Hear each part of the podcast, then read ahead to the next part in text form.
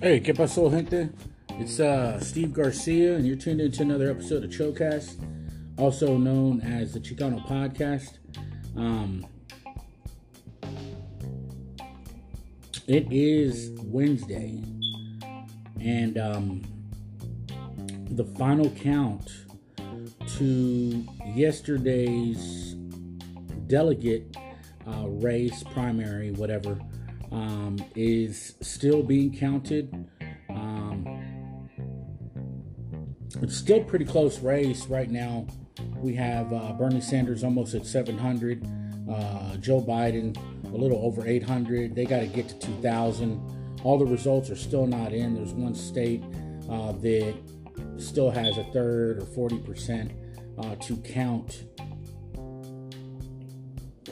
as far as not reporting. And um, I mean, we're there. Um, I cannot believe that Joe Biden is doing as well as he's doing. Um, as far as like being realistic, um, I can, being in the world that we live in, um, you know, our voters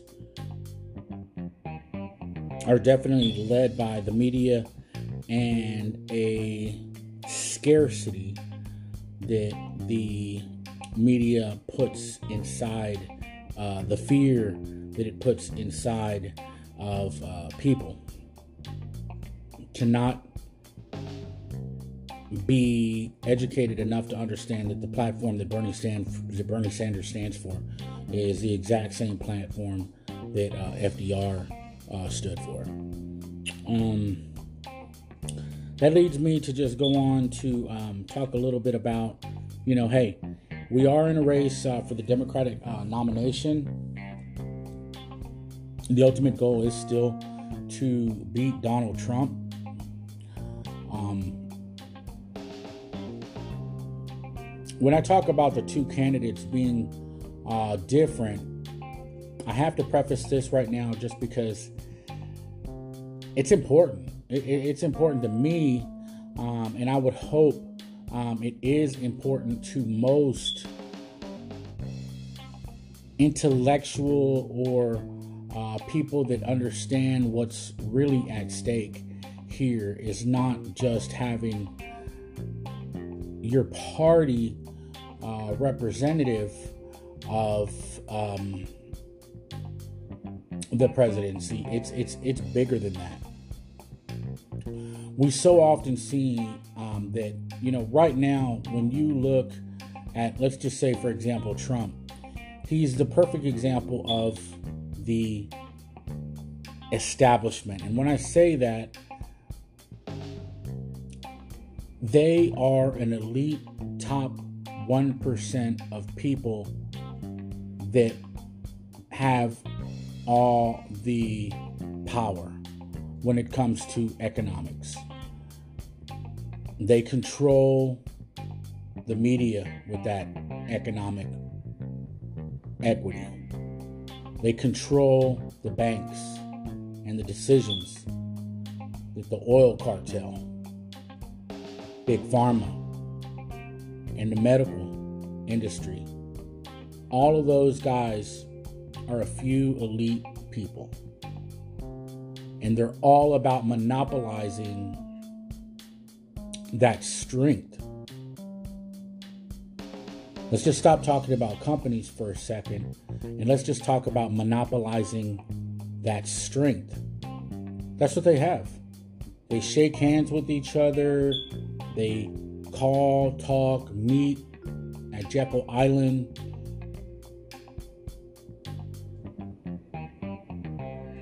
They meet underground. They have talks underground. They do weird things when they're on islands. You know, I mean, Epstein had all of their phone numbers. I'm not telling you anything you don't already know, but they have the resources. They own the stock market. They can manipulate financial disasters use, in my opinion, bioweapons like the coronavirus at will just to achieve some type of result, some type of panic, some type of aha moment that is sparked by a false narrative or a lie. That's scary to me.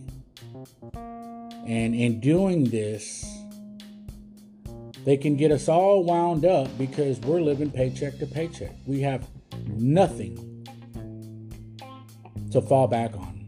We have no security. A lot of us don't have real estate. Why? Because we let them squeeze every single. These guys have become surgical when it comes to the voting process. I like that word because they're not just surgical about the voting process, but they're surgical about finance and squeezing every last cent of profit out of the job cost, of the job itself, of the labor, of the materials, the products that they make, the services that they provide.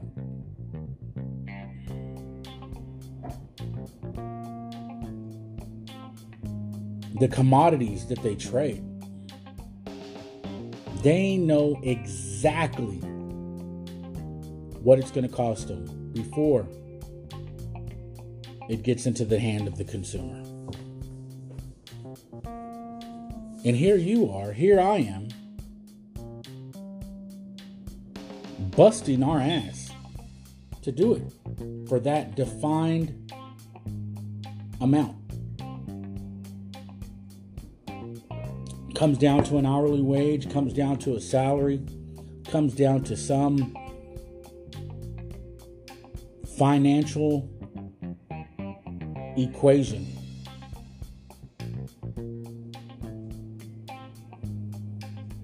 and they continually mark profit after profit after record profit after record profit.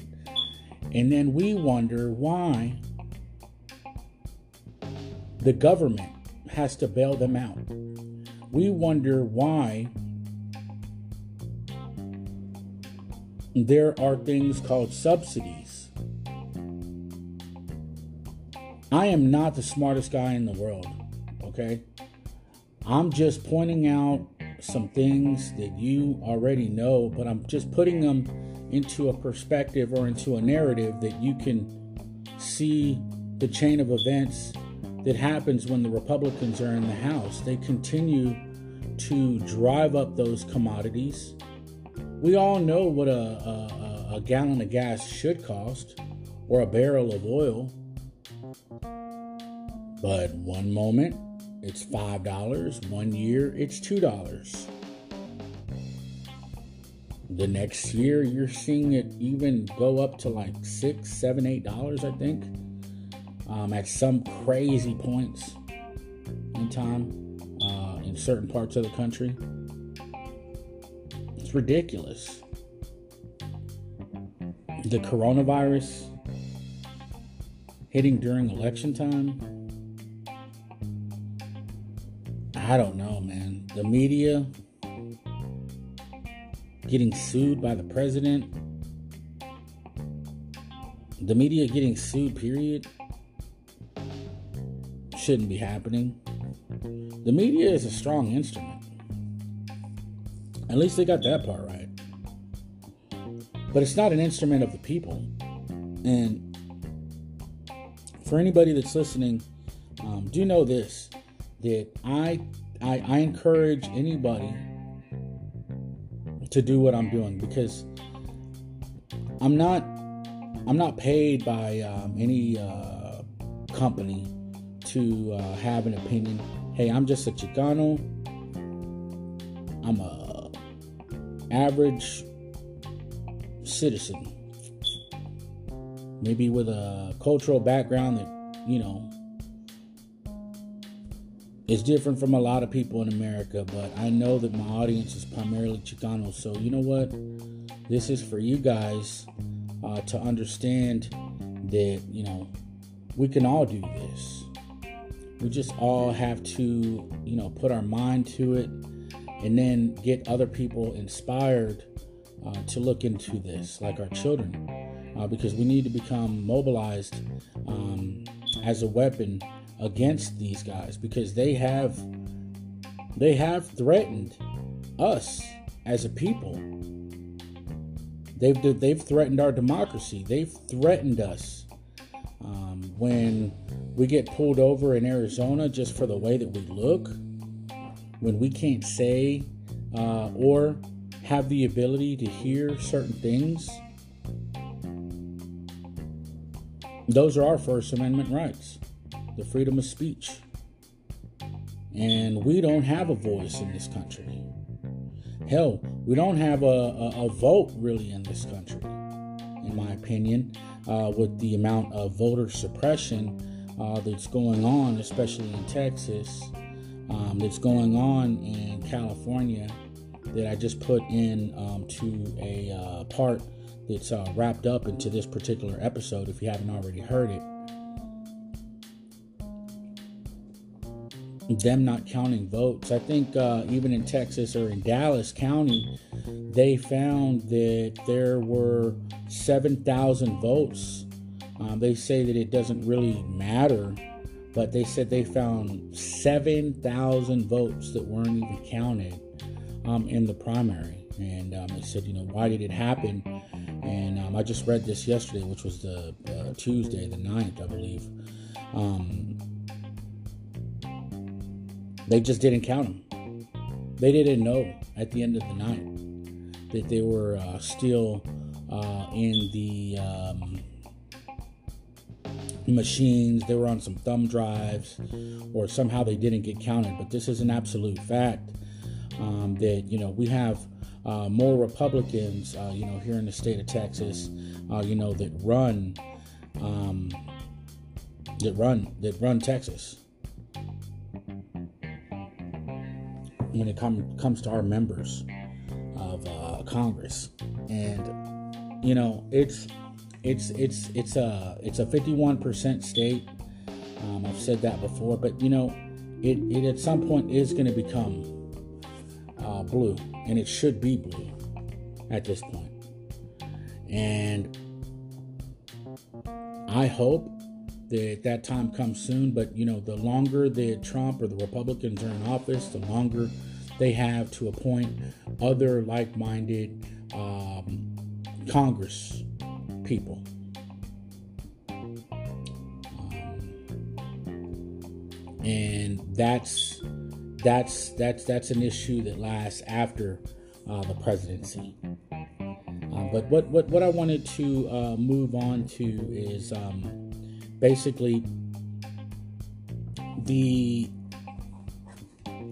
platform that a lot of people um, are so scared of um, when it comes to um, Bernie Sanders and what he is suggesting as a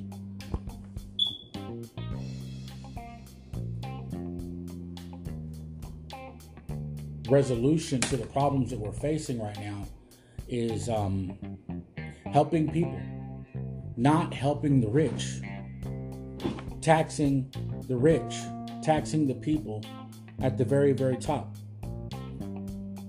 Get into perspective, okay? $22 trillion, one tenth of the top 1% almost own 90% of the country. Those people alone could pay for everything and still profit and still be billionaires. Still be millionaires. You know, they've gotten they've gotten wealthy off selling us products and services. At that extreme amount of wealth, they don't need anything, but the government should have regulations, should have rules, and should have infrastructures that does take care of the roads, that does take care of Social Security, that does take care of medical outbreaks. Like if something happened to 320 million or 330 million Americans as a plague or a, pandemic, what does the country do if over a third can't even go to the hospital or half because 80 million people don't even have health coverage. You know, what happens in something like what happens in a case like that when you have these uh, big, big corporations um, working us paycheck to paycheck, getting all these profits, not paying taxes, and not doing anything uh, to uh, help the infrastructure or education? We have a lot of people that we could turn into doctors. We have a lot of people that we could turn into engineers. And by saying that you don't believe that we could turn uh, African Americans or uh, indigenous Chicanos, Mexicanos, uh, Latinos, whatever you want to call us, into viable citizens is selfish in, on my part. And that's kind of what I think that I really see um, as an issue is, you know, the country is so divisive that you know we're saying hey yeah you know we'll give all this money to all these banks as a bailout but if you went to college and you have debt fuck you. You know like what what, what kind of logical thinking is that? You know like the amount of debt that's out there that's inhibiting uh, students from you know getting into professions or uh, you know buying a house or um, you know education in my opinion only helps the country in the long run. You have to be looking at this as a uh, process of almost retooling.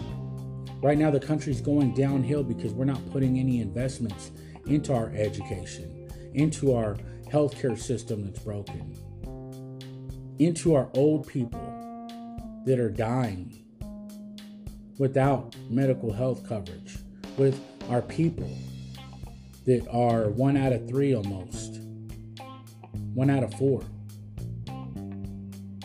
without insurance, without health coverage. Half of the African Americans right now, I think, live in poverty. All Native Americans, pretty much, the bulk of them live in poverty. A huge percentage of indigenous people live in poverty. And all you really have to do to these people, even the low class or the low uh, poor, uh, disenfranchised, whatever you want to call them, but the poor whites as well. There's a big population that's white and it's poor. And my point by bringing up all of those people is by saying that if you give all of those children the proper education, they can come out of that that that that that um that situation. Give them a way out. Don't make them go to fucking war just to go to college. That's that's so much fucking bullshit right there. Um, you know, war after war after war after war after war after war. We spend all this money on these uh, fucking war machines. You know, that's not how you grow an economy. That's how you create uh, industry for the rich, like the um, prison industrial complex is pretty much parallel to the military industrial complex you're hurting people to make money.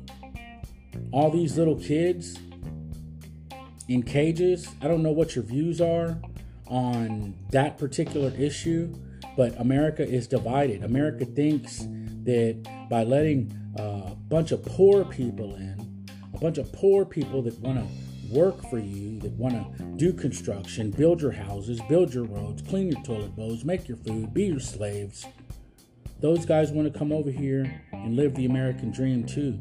But I think that so many people have it twisted and they sit there and say, no. I can tell you no.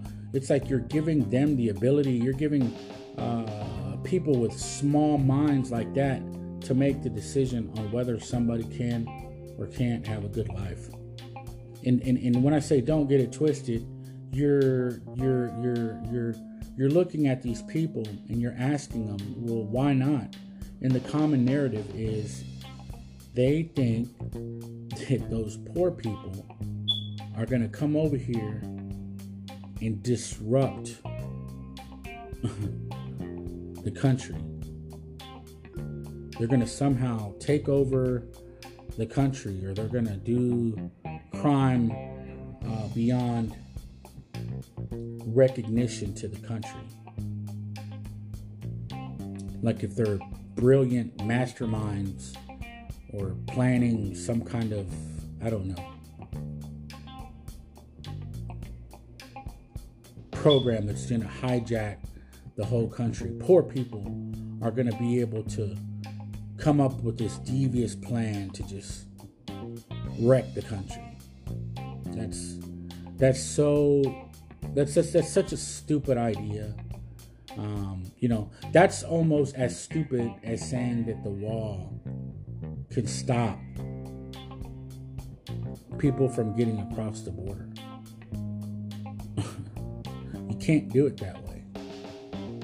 You know, you can't do it that way. I mean, all the all the technology that we have in the world, you know, putting up something like that would be cost prohibitive, cost prohibitive and um, very expensive when you can institutionalize uh, other means in the technology age that we live in uh, to stop more uh, people from, I guess, crossing a border or making it uh, to where they don't want to leave their country.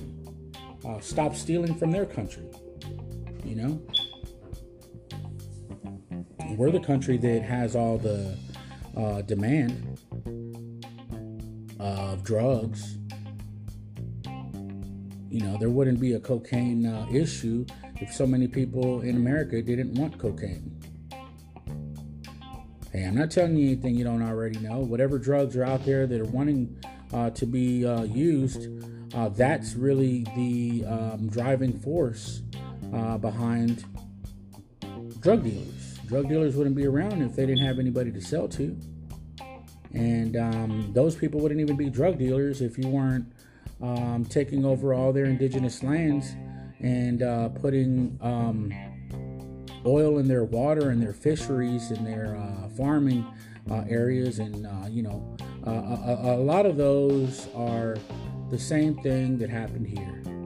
You know, we're driving people off their lands and we're not giving them anything and they don't have anywhere to go and now you're saying that you don't even like them there. You know, Americans are complaining, or what is it? Americans take over half of Mexico and complain there's too many Mexicans. I think I saw that as a meme and I thought it was funny as hell. It showed a picture of uh, half of the territory of Mexico gone. And then when they move in, they say there's too many Mexicans. You know, when you look at things like uh, treaties uh, that were broken, and you look at, you know, you have to sit there and not be dismissive because I found that with so many people, especially when you're dealing uh, with um, people that aren't Chicano, they're very dismissive, like in a snobby way. Um, and that's why I almost um, don't even want to um, try anymore to have uh, dialogue or uh, treaties anymore because I think that, you know, yeah, in your face, they'll fucking shake your hand and say that, you know, they have Mexican friends and all this stuff, you know, but behind your back, they're, you know, like laughing you off, like, you know, yeah, I'm going to find a way to, you know, not do anything for them or not really be empathetic or, um, you know, find a way uh, to use that new information to plot against you.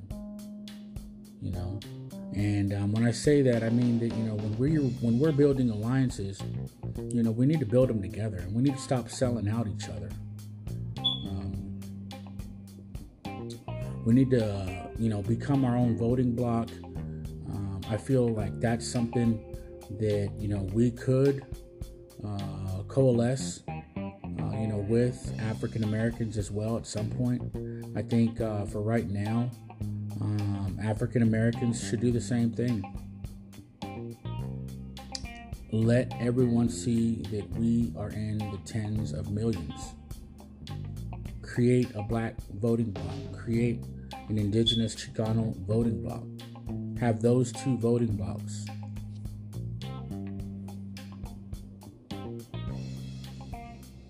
Appear. Hold some weight, get some equity, and um, at some point coalesce together, but still be able to um, make our own uh, decisions. United, but like in two different states. You know, the black voting bloc, the indigenous voting bloc, and then when we really need to come together to become like a superpower uh, because nobody's uh, listening to us or uh, the voting world or the politicians or the super wealthy because they've consolidated their power. And I feel that because they've consolidated their power, um, we should do the same thing at every moment, at every instance, at every single opportunity that we get we should consolidate our power. This rugged individualism is uh, something that, you know, it's cool. Uh, like in my last episode, where, you know, we're kind of trained uh, to want to be individual. We want to buy this, we want to buy that, we want to be like everybody. Uh, when it comes to uh, being in marketed to like the media buying shit on TV or the news or whatever. But when it comes to giving back to the community or being like your community, you don't want to have nothing to do uh, with that. And I think that's where we really need to open our eyes and look at the uh, cultures uh, that are actually doing well in America. Look at um, the Asian culture, look at the Indian culture. They stick together. Um, they have little like shopping centers where you know they kind of spend their money internally. And that dollar is spent three four five six seven eight times uh, within the community before it goes back out uh, to the public if you will. Everybody helps everybody but i don't think that we do that as um, Chicanos, indigenous, Native Americans, we, you know, we don't do that. We get money and we go and spend it at their stores, at their businesses, and these are businesses that are not in our best interest. Um, I did an episode on uh, Home Depot. Um, they support Trump. You know, I think McDonald's supports Trump. There's a lot of companies that you can look up that support ideas that are not parallel to uh, you know our beliefs and that's the consolidating of power. They spend their money on their candidate. Why don't we do the same thing? Why don't we have these conversations? Why are we so poorly educated? Those wealthy those people do not want us getting this education. Just like back in the day when um, they had the cotton um, boom, these plantations made it illegal to teach their property their workers, the slaves, how to read. They did not want them getting educated. And if you think for one moment that this educational system is not set up for failure, then look at it again. They run everything. And so when I talk a lot about the establishment, I'm talking more along the lines of I think what Bernie Sanders actually made visual, he made it a movement. And we need to continue that. Whether he wins, whether he loses, I'm for him 100%. You need to open your eyes. You need to take a second look at Bernie Sanders, especially if you haven't voted for the nominee. Um, you know, for him to get in there against Trump, we need to get somebody that's willing to not be for the because Joe Biden is a poster boy. He is the epitome, the poster boy of he will do he will lick every single boot he has to. He will if they tell him to jump, he will say how high. Research it. Look into his past. Look into his history. Look at the way he's lied. Look at everything about his track record. How many times this is his third bid at presidency. They say that uh, he's uh, starting to, um, you know, have dwindling mental capacity. I don't doubt that. He doesn't seem that sharp.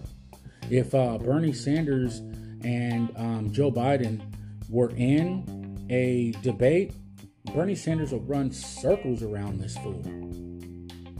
He will run circles around this fool. This fool is a fucking idiot.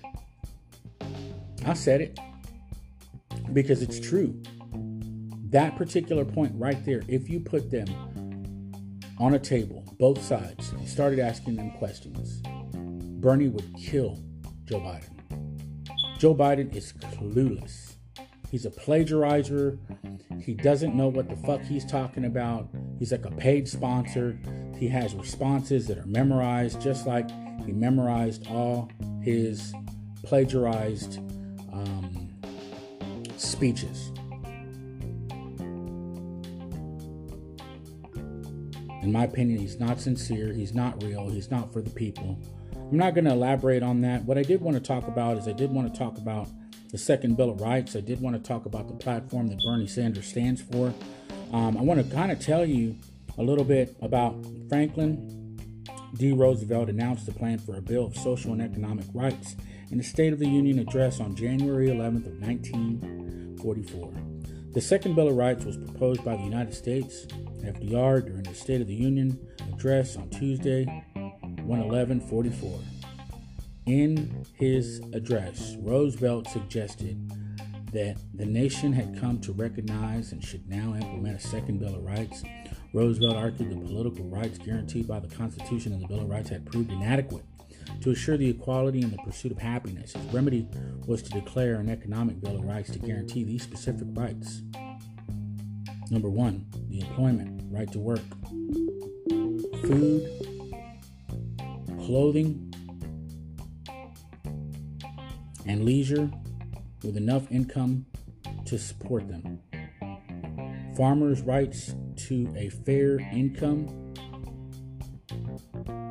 freedom from unfair competition and monopolies, housing. So, talking about the um, Second Bill of Rights, you know the the the things that we're talking about here are basically the things that, again, Bernie Sanders is basically preaching.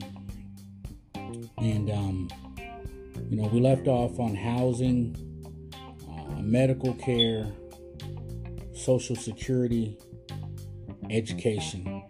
So, again, to recap, I mean, Bernie Sanders is always uh, talking about education, Social Security, medical care, universal, housing, monopolizing the oligarchy, the unfair competition that we have with these big pharma, oil cartel, businesses, you know, um, and then the farmers you know, they have rights to a fair income.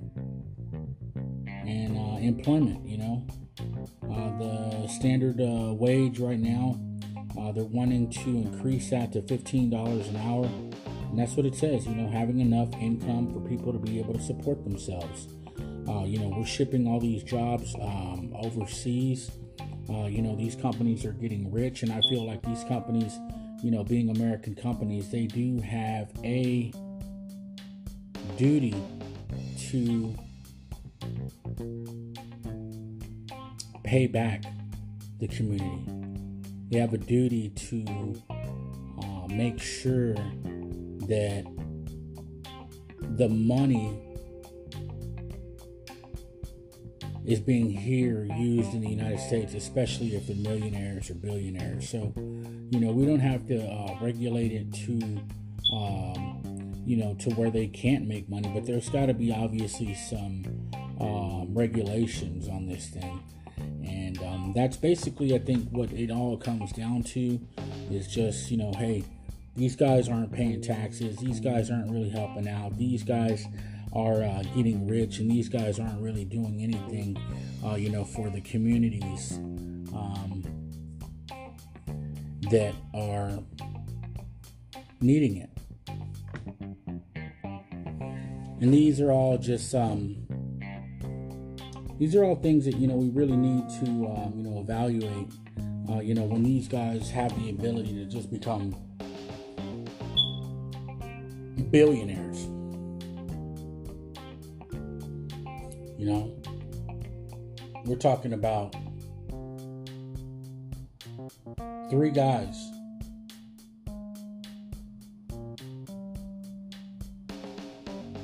That have acquired so much wealth, just in particular you know, hundreds of billions of dollars. What what have they given back? You know, they say that let, let, let's talk about let's talk about something else for a second. They say that they're going to help, um, and I, I, think this is bullshit. They, they, I don't I don't think that there's one ounce of truth to this, but I think that they say it just to make themselves look good. But they say that they're going to give back all their wealth before they die to some charitable cause. I personally think that's bullshit. I think that they're just saying that so they don't seem so they seem like philanthropists. So they seem like good people. So they seem like you shouldn't attack them. So they seem like you shouldn't tax them. So they seem like you know they're not the greedy uh, culprits that they are.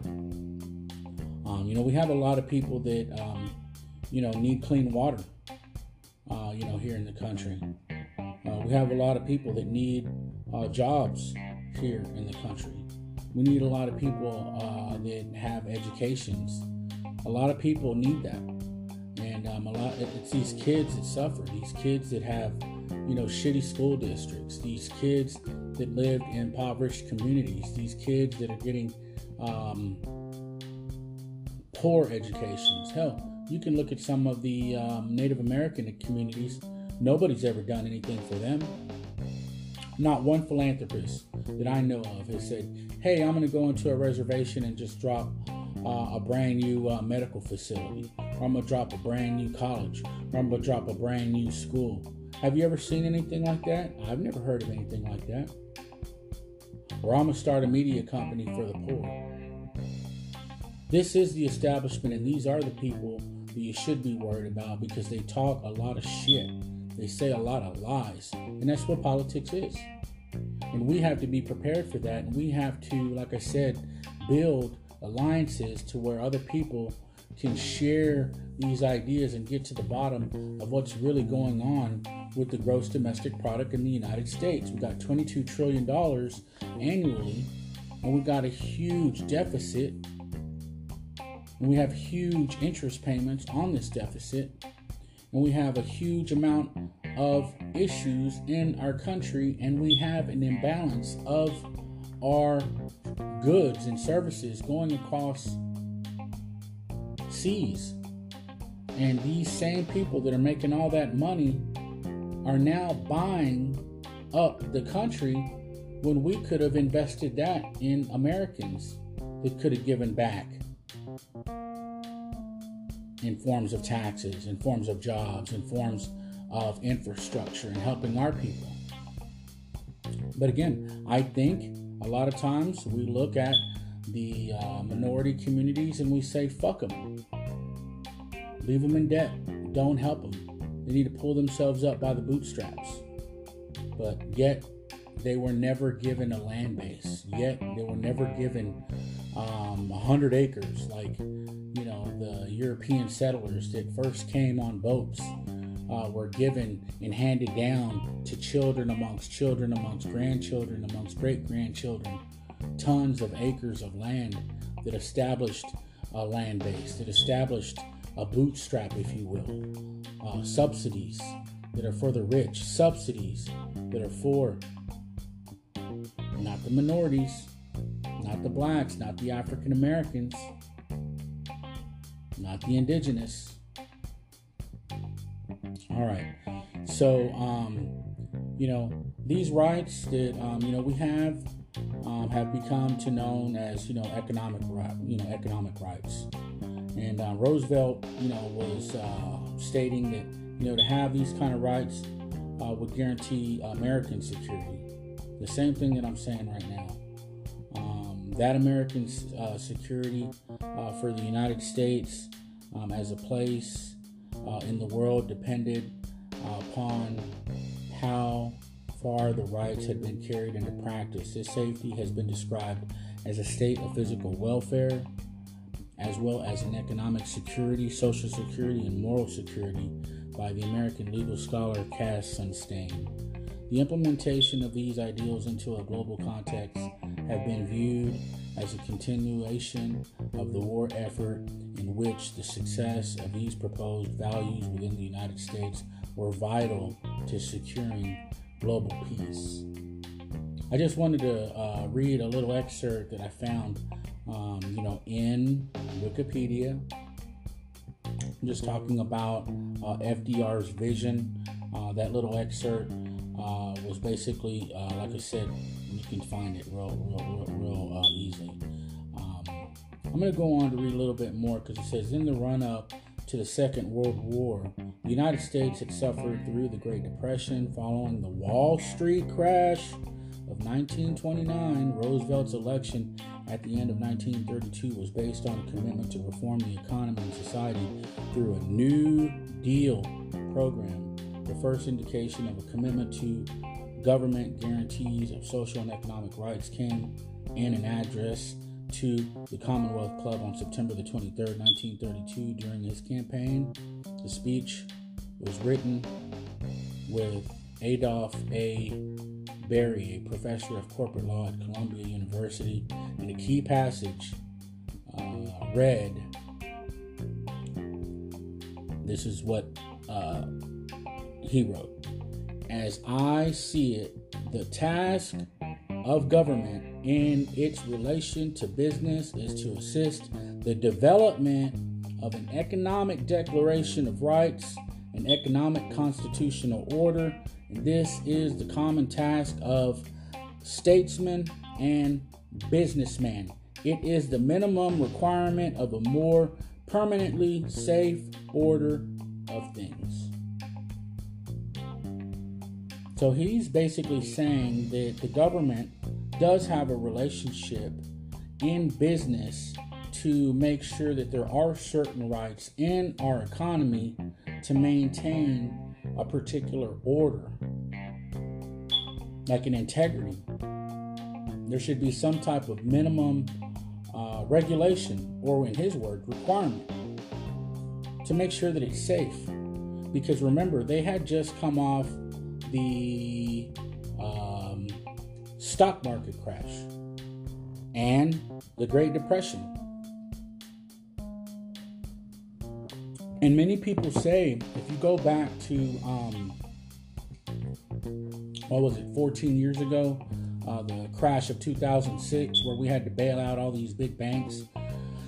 A lot of people say that um, if the government had not stepped in and wrote that blank check that allowed them to just basically swindle the whole economy, steal every last bit of profit uh, from you and me, the taxpayer, that everything would have collapsed. Everything. these were the bankers, these were Wall Street saying that if you don't give us the money, then basically we're going to hijack the market.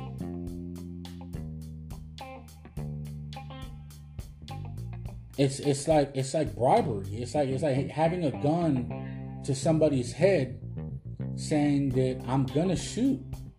I'm going to shoot if you don't give me the fucking money. I'm going to pull the trigger.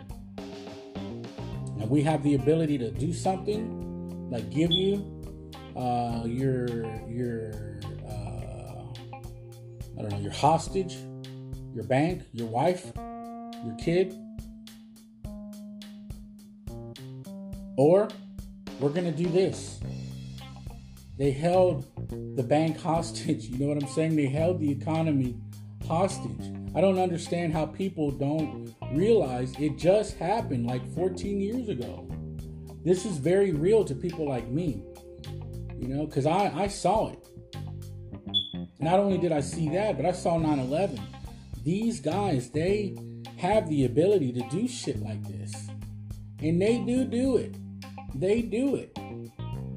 You know, dabble into Michael Moore a little bit. If you don't really like grasp this fully, I mean, he might be a little bit, you know, far with it. But I mean, if you can fundamentally grasp the power of money and absolute evil tyranny through uh, power and corruption. Um, I mean, it's just as simple as lobbying. You know, hey, pass this regulation for me. I'm going to leave a bag of money on your doorstep. Um, I'm going to buy into your super PAC, super donor money campaign, whatever, give you a million, hundred million. I don't know how much Bloomberg spent, but it was it was a lot. There's no chump change, man. Uh, but basically, this is what's happening uh, to American politics, and I think that um, it shouldn't be allowed. I think that there should be regulation. I think that um,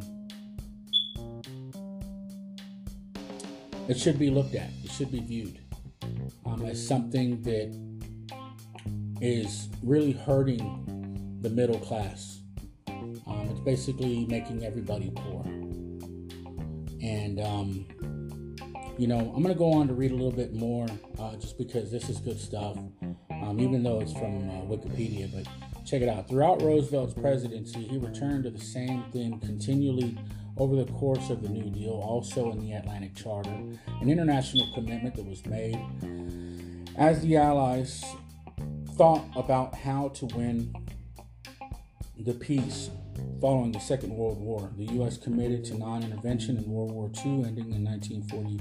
One, the Lend Lease Act and later Pearl Harbor attacks resulted in mobilization of the war state. The generous terms of the act, in conjunction with the economic growth of the U.S., were key to the uh, to allowing the U.S. to establish new global order with the Allied powers in the aftermath of the war. And this motivation, establish a new global order, provided the infrastructure uh, for the implementation of the International Standard of Human Rights, seen with the Second Bill of Rights and the Universal Declaration of Human Rights, Akira Iriye's proposition that the U.S. desired to transform the power war or the post war Pacific after their own image as representative of the wider desire to raise global standards that of the U.S. feeding into ideals of American exceptionalism, the effect of wider dem- democratization and social reform is divulged upon in Francis Fukuyama's The End of History and the Last Man. So Roosevelt had a speech, and I'm going to go ahead and close with this because uh, this this is Roosevelt's own words. During uh, January 1144 message to the Congress on the State of the Union, he said the following. Check this out. This Roosevelt. It is our duty now to begin to lay the plans and determine the strategy for the winning of a lasting peace and the establishment of an American standard of living higher than ever before known. We cannot be content, no matter how high that general standard of living may be, in some fraction of our people, whether it be one third or one fifth or one tenth, is ill fed, ill clothed, ill housed, and insecure this republic had its beginning and grew to its present strength under the protection of certain inalienable political rights, among them the right of uh, free speech, free press, free worship, trial by jury, freedom from unreasonable searches and seizures. They were our rights to life and liberty. As our nation has grown in size and stature, however, as our industrial economy expanded, these political rights proved inadequate to assure us equality in the pursuit of happiness. We have come to a clear realization of the fact that true individual freedom cannot exist without economic security and independent necessitous men are not free men. People who are hungry and out of a job are the stuff of which dictatorships are made. In our day, these economic truths have become accepted as self evident. We have accepted, so to speak, a second Bill of Rights under which a new basis of security and prosperity can be established for all, regardless of station, race, or creed. Among these are the right to a useful and remunerative job in or remunerative job in the industries or shops or farms of or mines in the nation, the right to earn enough to provide adequate food and clothing and recreation, the right of every farmer to raise and sell his products at a return which will give him and his family a decent living, the right of every businessman, large and small, to trade in an atmosphere of freedom from unfair competition, domination by monopolies at home or abroad, the right of every family to a decent home, the right to adequate medical care, and the opportunity to achieve and enjoy good health, the right to adequate protection and from the economic fears of old age, sickness, accident, and unemployment. The right to a good education, all of these spell security. And after this war is won, we must be prepared to move forward in the implementation of these rights to go to new goals of human happiness and well-being. America's own rightful place in the world depends in large part, part upon how fully these and similar rights have been carried into practice for all of our citizens. For unless there is security here at home, there cannot be lasting peace in the world. I'm going to go ahead and uh, finish with that, okay? Because he said all of these things. Bernie Sanders is saying the same thing. FDR established the minimum wage. FDR established the 40 hour work week. FDR established um, the age limits on child labor. FDR did a lot of things, and Bernie's just taken that philosophy, that blueprint, and he's implementing it in the year 2020. He's just taking the baton, handed off from FDR. And I'm telling you, that the people that are against it are the establishment, the elite, and the people that don't want you to know these things. The people that don't want you to realize that as Americans, there's a lot of money out there. There's a lot of wealth in the country, but they want it all for themselves. There's enough to go around for all those people that are naysayers to even have more if they would just quit fighting with the poor and let the poor have something. You know, let everybody have a house. We don't have to have everybody in a freaking apartment. There's enough land, there's enough resources, there's enough wealth to um, also just look at uh, reevaluating the poor and putting them in jobs that they want. Not not not jobs that they don't want. Who wants to be a clerk at a fucking Safeway? They can put together textiles. They can put together um, clothes. We can do that and still make money here. We don't got to send everything off to uh, get done for 10 cents an hour by some six year old kid in a factory sweatshop. You know, that's what we are. We're the villains. We're the people that bomb everybody's countries. We're the people that go and steal uh, the sovereignty of other people, uh, the way that the world just hates us for putting all these little kids in these little sweatshops, taking all their resources, polluting their water, making it to where they want to leave home because now all their kids can do is turn to a life of prostitution or drugs. And then we wonder why they don't have an economy or why they don't have the infrastructure or the resources. We're headed the same direction. We're going in the same the same thing that we're doing to other people is going to be done to us. The same thing that we do to the Native Americans, the same thing that we do to the African Americans, the same thing that we do to the poor, the same thing that we do to the um, incarcerated, the same education that we give all the young kids. It's just a cycle, man. It's going to continue to go around and around and around. And I think that Bernie's been in this thing long enough. He's wise enough. He's got enough understanding of politics and he can discern all of these policies to put it in a way to where he is sincere. And that's why he's making a connection with so many young people. So I'm going to say this and finishing this episode is that even if Bernie doesn't win, and I'm still pulling for him, but even if he doesn't win, he has established a movement in me, and I hope everyone else that gets involved in this philosophy or understanding of all the suppressed information, all the suppressed knowledge that I'm talking about in this particular episode, because I did put a lot of thought into this um, and I put a little bit of work. Um, you know, I, I love doing it, but at the same time, I just want to do it so I can have other people understand what I'm understanding that Bernie helped me understand, or this particular movement like AOC, or all these other individuals that are saying, Wake up, Chicanos, wake up, Indigenous, wake up, Native Americans, wake up.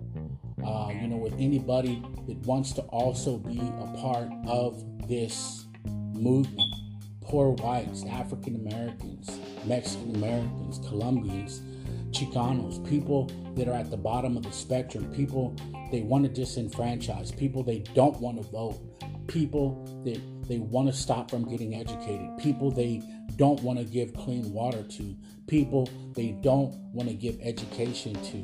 All of those things are real issues in the scheme of politics, and they're not going to give them to us unless we fight for them. And the only way that we can fight for them is by making some kind of statement together, unified as our weapon of equity in a march.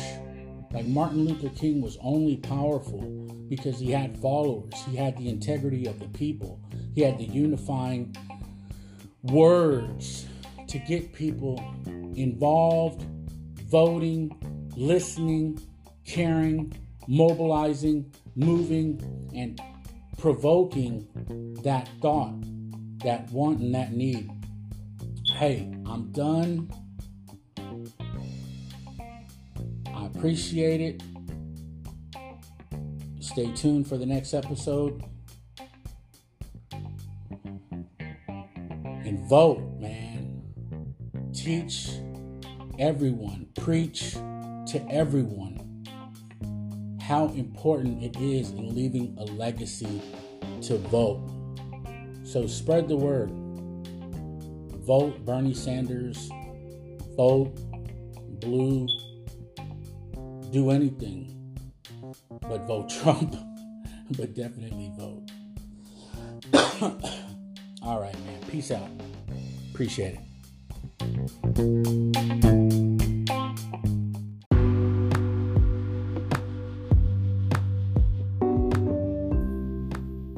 ¿Qué pasó, gente?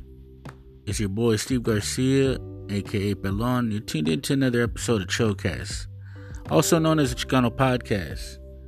Buenos dias, good morning. Hope everything's going good for you guys out there. Um, I really do. Because we got a lot of things going on in the world right now uh, that could make it or they could break it. So let's talk about a couple of things that um, are actually uh, in the news uh, right now. We got the coronavirus for all you uh, Corona fans out there. Um, I know that's been a big uh, joke uh, lately. I'm not sure uh, what the final death count on that thing is, but worldwide, um, doesn't really seem uh, that crazy in comparison to all the uh, money and attention that's being thrown at that thing. Um, you know, a few thousand people have died or something like that. Um, we got a pretty big world. I think, uh, what is it now? 7 trillion, 8 trillion, 9 trillion, something like that.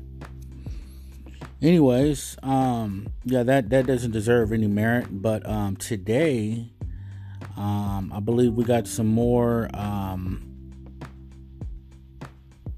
some more stuff to find out about how Bernie Sanders is actually gonna um, you know, fare out, fare um, into this um, political uh, monster we got uh, going on right now with uh, the um, fight against him and now Bernie as being a um, it's just a duo, man. Uh, these two guys are going at it, and um, you know, I guess that's uh, pretty cool that we had you know some of the people drop out or some of the people not do well and um, I think that it goes a lot to say with um, you know just pretty much the mind of uh, the public. You know, I've been hearing a lot of people talk about. Um, I think they're pushed by the media. You know, all these guys that are against uh, Bernie Sanders. Um, I think it was um, this morning. I heard like a clip of uh, Fox News, and um, they actually brought a good point up. You know, I, I don't I don't normally listen to any Fox News, uh, but sometimes you know passing through YouTube or something on Facebook, um, you know, so, you know I'll catch wind of one commentator uh, that was making a reference towards uh, I think Ben Shapiro. I can't remember the guy's name, but this dude was uh, basically you know dogging uh, the uh, Bernie Sanders, uh, you know, socialist movement, uh, quote unquote, as he put it. And they were talking about the voters, and I think, I think a lot of people, um, and this is this is really um, something that's becoming more and more evident um, now that I'm starting to understand the the voter a little bit uh, more clearly identifying um, the the the Bernie Sanders voter as a particular demographic, and I think I think, um, and this is you know me being a statistician as well, so it's not just a a, a shot in the dark uh, kind of thought process with me. I don't think. Um, I think a lot of these commentaries, especially from Fox News, um, are opinions that the general public hold. And I've been I've been doing a lot of research, understanding that you know with this voter suppression, um, this real deal threat to democracy um, voter suppression is basically the new. Um, how would you say it? It's like the new um, weapon. I, am I'm, gonna say weapon uh, because that's come into my mind before um, that they have against us. And the more and more and more time that you put into politics and understanding and listening to these guys, uh, now you have to be of pretty good judgment. Um, you know, there's a lot of discernment, like a lot of uh, code words, a lot of um, triggered uh, responses that you know you're gonna have to pass off as just being you know mierda, but serio. Um, after understanding the way people move, think, talk, walk, shop, you know, uh, you know, shake and bake, whatever you want to uh, call it. These guys have a certain um, vernacular. They have a certain uh, demeanor. They have a certain uh, posture, and there's certain things that they say that are dismissive, and there's certain things that you should uh, key in on. But I think that California and Texas, like I said before, are super voter suppressed. I think the whole Southwest is one of those um, challenges that they're putting off right now. They're trying to figure out how they're going to manage uh, those particular states, and they're going to come up with something that is, in my opinion, going to be undemocratic. They're going to continue to surgically, that's the word, that's the verb, that's the um, action that um, I really like. They are surgically fine tuning the way that they dismiss hundreds of thousands, millions of votes. Millions of votes are not being counted because of the election process, because of the electoral process, because of gerrymandering, because of voter suppression, because of rules, because of polls. You know, I've already said it time and time again um, that here in Texas, because I mean, I live in a state where in the last few years, uh, nine, eight years, they've closed 750 polling locations and we've grown in the millions. You know, it does not take a rocket scientist to Google how many residents we've added in the last 10 years and then how many polling locations that we've closed in the last 10 years. And it's ridiculous. And it's ridiculous that somebody would have to wait in line to cast a ballot seven, eight hours, nine hours. It is ridiculous. So um, it is an assault. It is a weapon. Um, they are uh, fine tuning uh, this uh, surgical uh, way to not count certain people. And if you don't think for one moment they're not targeting minorities, they're not targeting the poor, they're not targeting the uneducated, then you, my friend, I feel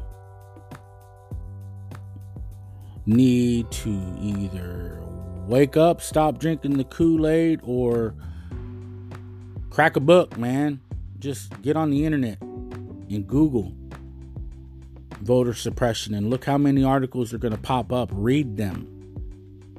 Try to disseminate this information from what is fact, what is fiction, and then look at some of the videos and look at some of the proponents uh, for and against. And you'll see that a lot of the people that are against it, a lot of people that are for it, you'll start to question their intentions and question, you know, their motives, and um, you'll you'll you'll see who's with the establishment, who's not with the establishment, and um, who feels like you know they're going to tell you specifically, uh, you know, what's involved um, as far as the details.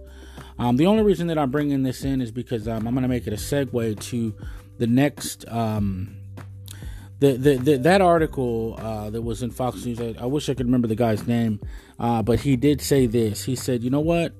They just need to go out and make their own party." And recently, um, I've been hearing a lot of uh, a lot of animosity towards people that uh, do vote independent.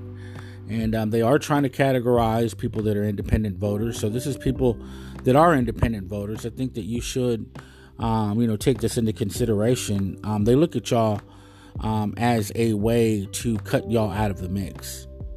Um, that's truly what they do. They sit there and say, "Okay, so you don't want to be a part of the process, so you know you're just we're not gonna we're not gonna count your vote." They send you these cards. You don't even have pres- presidential uh, candidates on them. You got to jump through hoops now. That if you do want to vote Democratic for Bernie Sanders because you believe in him, um, they're to make that real hard on you. You know, so you gotta you gotta think about what you're doing. Um, you know, you you can you can you can be independent all you want, but to them, sometimes I think that you have to, you know, be a little Machiavellian. You know, it's like politics is a big, um, it's a big it's a big lie. It's a big scam. It's a big uh, wool over the public uh, to get certain people uh, to vote and exclude certain people to from voting.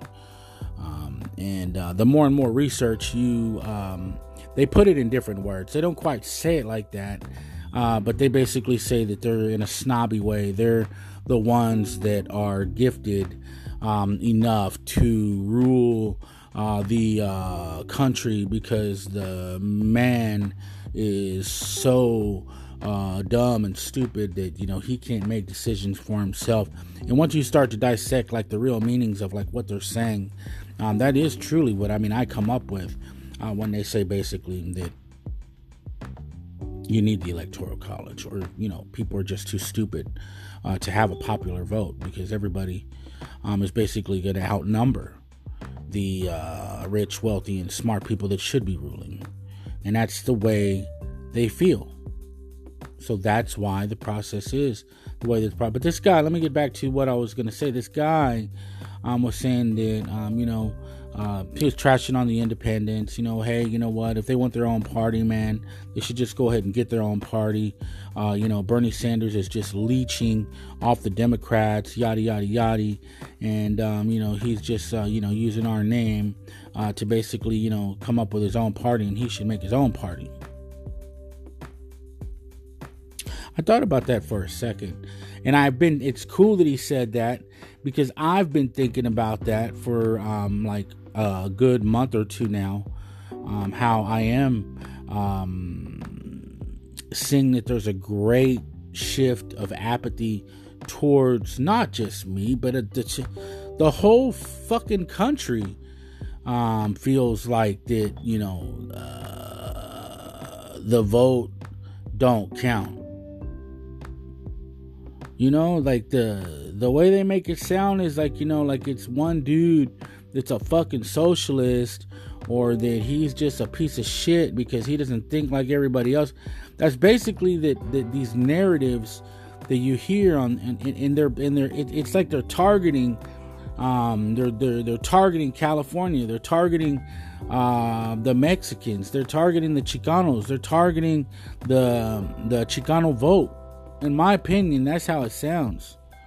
They think that we're growing we're stupid.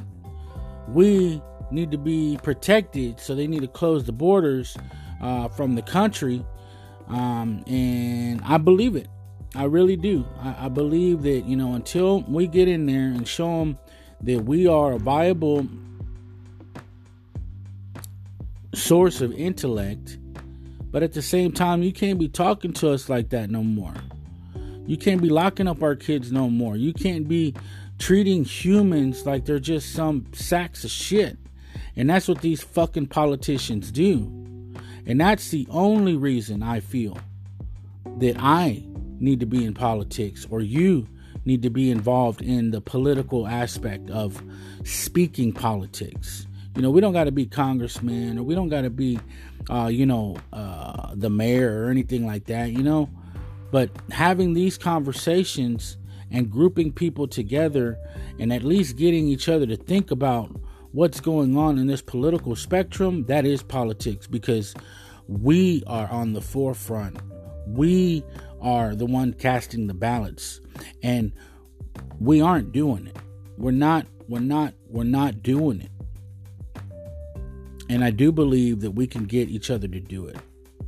Um, and that's what it's going to take. It's going to take people that listen to a show like this or people that come up with their own show like this to get other people involved that are really going to make the difference because um, at some level there is a cutoff on what people will do and maybe they'll listen and understand and realize the importance of it but they're not maybe going to be speakers but they are going to cast their vote and that's all we need for them to do um, and if they want us to make our own independent party, what I've been noticing, and I'm not saying that, um, you know, hey, I agree with the guy. I'm not. I'm just saying, food for thought that if they do fuck Bernie, um, because they were saying some kind of, um, they're filing uh, 66. I don't know what kind of. Uh, I don't know what kind of fucking algorithm that is, or what kind of code word that is, or what kind of phrase or jargon type uh, meaning um, code 66, or they're coalescing um, the the 66 strategy. I, I, don't know what that means, but I think that it basically um, is a way um, for them to say that you know everybody's going to knock out Bernie Sanders uh, from the Democratic Party. They're going to block him. They're going to stop him. They're going to make sure that he doesn't get the nomination one way or the other. I do. I do think that's what um, they're saying. And if that's the case, I think that it's it's it's good that um, Bernie has opened our eyes into seeing that um, this might be what we have to do. It's not that we wanted to do it. It's not that um, you know we are so different because when you look at the platform of um, FDR and you look at the platform of Bernie Sanders and you look at the platform of many people, um, including presidents in the past, uh, but Franklin uh, D. Roosevelt is basically the framework or the blueprint. I say this all the time. It's because I don't know who's coming in and who's not, and who may um, be subject to all the uh, Fox News programming or all the bullshit that's out there that paints him as a a communist, which is not a socialist, and a socialist, which is not a democratic socialist. You know, it's like I, you know, you got to talk and talk and talk and talk and talk because these guys just want to hear buzzwords, and these guys just want to hear you know, the headlines a lot of times. And politics does not play that way. If you um, let your political mind be guided by headliners, man, you're so far deep in the woods that you know you're never going to get out. Um, so yeah, I think that's pretty much uh, the idea that I wanted to talk about, you know, in this particular uh, segment, because uh, I'm going to start doing a few segments and putting them out uh, just to see, uh, you know, how that works out. But, um, you know, whether he doesn't win, um, that, I think that's going to inspire me uh, more uh, to become an independent voter because if they keep on giving us the same old Democratic trash that we have had in the past, um, the party is not worth anything. Um, if they continue to give us people like Joe, sleepy Joe Biden, um, who apparently has uh, mental um, is in mental decline um, as of right now. That's why they're calling him Sleepy Joe, or he's acquired that nickname. Um, that's something that you know we need to be, um, and everybody else from Pete Buttigieg, Buttigieg, and um, I mean Elizabeth Warren would have probably been you know the only one that I probably would have picked, but she would have been somebody that I picked second or third, uh, about second or third, you know, like second behind Bernie. You know, and it, it it's not it's it's not what I wanted. You know, I want Bernie. You know what I'm saying? Like, um, I feel uh, I feel there's a very strong difference between those two candidates, and I would love to see um, a woman in the White House. Unfortunately, I think we're going to have to wait until um, Cortez, uh, you know, steps up to that plate uh, because I think she's gonna she she's gonna run one day, and I'd love to see that. Um, what else? Yeah, yeah, that that's the only thing that I'm in fear of is just thinking that they're gonna block Bernie, and that um, you know, hey, this might be the time. And when I say, uh, you know, our, our, own independent party, hey, I'm talking about Chicanos, man. I really am. I'm talking about the Chicano voting bloc being its own party. And um, to all my brothers and sisters uh, that uh, want to join that movement, cool, let's do it. Um, but I feel like, you know, in all fairness, uh, because, you know, we're two different people, um, you know, they may want to, you know, uh, have their own voting bloc, which would be very strong and it might actually uh, grab more momentum on its own, just isolating. Uh, you know the black voting bloc, the the African American voting voting bloc. That way, in the end, uh, we can come together and uh, use our votes um, by basically having uh, peace talks amongst each other and saying, hey, this is the plan, this is what we should do. Um, and I believe that the poor whites will somehow um, either jump on one of those bandwagons or um, have their own uh, independent party that's already going um, as it is, or they'll just be in the Democratic ticket and uh, you know choose to sway over uh, to give uh, you know the two of us if we get together. I think that these are all things that are just things that I'm thinking about, but um, we do need to start implementing that. We do need to start. Um, I mean, if our vote don't count, then hell, at least show uh, the country that that's how many votes we got, and that's the way that we're gonna vote. Um, you know, and if you want them, then maybe we can jump on your Democratic ticket, but you better have ideals um, that look similar to the structure of Bernie Sanders and what the country is doing for certain people and not others. You know, when you're talking about 80 million people without health care, uh, when you're talking about, you know, 50% of uh, the United States population, uh, you know, making so little money. Um, it's it's under a trillion dollars. It's under 750 billion dollars. You know, it's it's it's it's um, and that's total. Um, all I can do is just think of the numbers. You know, the top one tenth percent of one percent owns almost 90% of the wealth in the country. These guys are not paying taxes. You know, all the poor people are paying taxes. Three guys own more or the same as all those people that I just told you a minute ago in the bottom half of the U.S.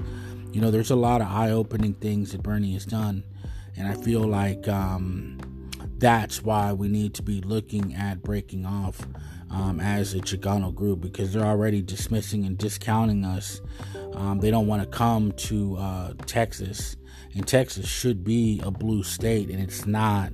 And there are things that are uh, suppressing the vote, and um, this has got to stop. This has got to stop. This has got to stop. This has got to stop.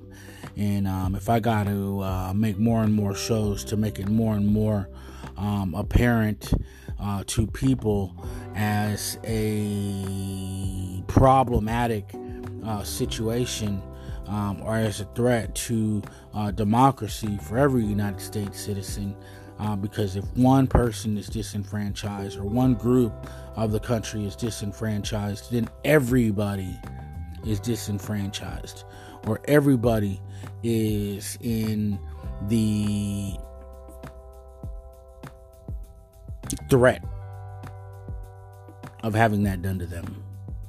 You know, um, they're not going to stop. I mean, they, they, I think, I, I think that you know when you look at the disparity of uh, African Americans and you look at the uh, poverty levels of African Americans, and that's clearly um, a strong sign of uh, people being taken advantage of. And if they're going to take advantage of African Americans, uh, obviously they're going to take advantage of um, Chicanos or Mexicanos or indigenous people. And um, I don't think that you know we should be looking at this as a um, somebody has to lose. I think a lot of Americans um, have that mentality as well, and this is something that we have to stop. Somebody has to lose for somebody have to has to win. That is not true. Get that shit out of your head. I don't know who taught you that or if you think like that, but a lot of people do. And um, that's some fucking bullshit. That's that crab mentality. And I know that um, a lot of people um, have it because I've seen it with my own eyes. And, um, anyways, I'm not going to elaborate much more on this particular thing. It's just we need to start thinking in blocks. We need to get our own independent party. If Bernie don't win, that's if Bernie don't win, that's that's that's the next move. That's where I'm gonna go. Um, as far as thinking, frame of mind. Um, you know, how do we crack this nut? How do we get in? How do we get recognized? How do we get equality? Because I don't think Biden can beat Trump. So there you go. You know, whether on one side of the Democratic fence or the other side of the Democratic fence, we're weakening our position.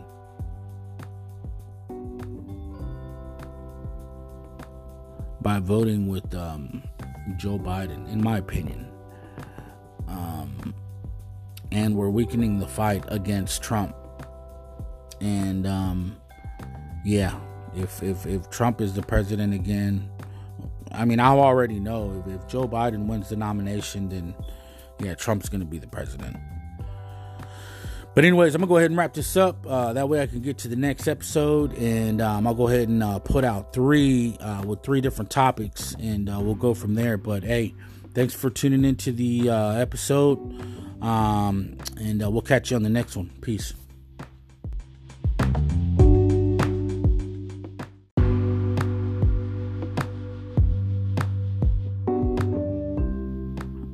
Orale, ¿qué pasó, gente? It's your boy Steve Garcia, and you're tuned in to another episode of Chocast, also known as the Chicano Podcast. And, um, well, I'm gonna go ahead and um, jump into this uh, article I wanted to um, read. It's got me a little hot. Um, well, first of all, how y'all been doing out there? Um, I know it's been a little bit of time uh, since I put out my last episode. Um, I've been trying to um, get some numbers, and um, I'm doing well. Um, we got a lot of things to cover, though. Um, I'm gonna start getting into the full swing of things again. Um, I'm probably gonna put out a few different episodes on this uh, particular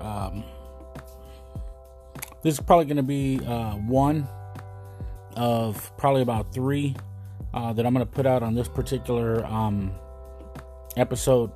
I'm going to set up probably about like three 20 minute episodes uh, because I want to cover a couple of few different topics, uh, mo- mostly uh, dealing with the elections, uh, you know, where we're at and um, where we need to be at, and um, just a little bit of critical dialogue that, you know, goes in to um, these things. But I found this article, and um, man, I can't I can't stop thinking about it. I'm gonna go ahead and uh, read a little bit about it. Uh, that way we can kind of talk about it. Uh, but I just found this out. It was just put out today um, by the Guardian. Uh, a guy named Greg Palast. Uh, Bernie actually lost 553,000 votes uh, to California's Democratic Party rules.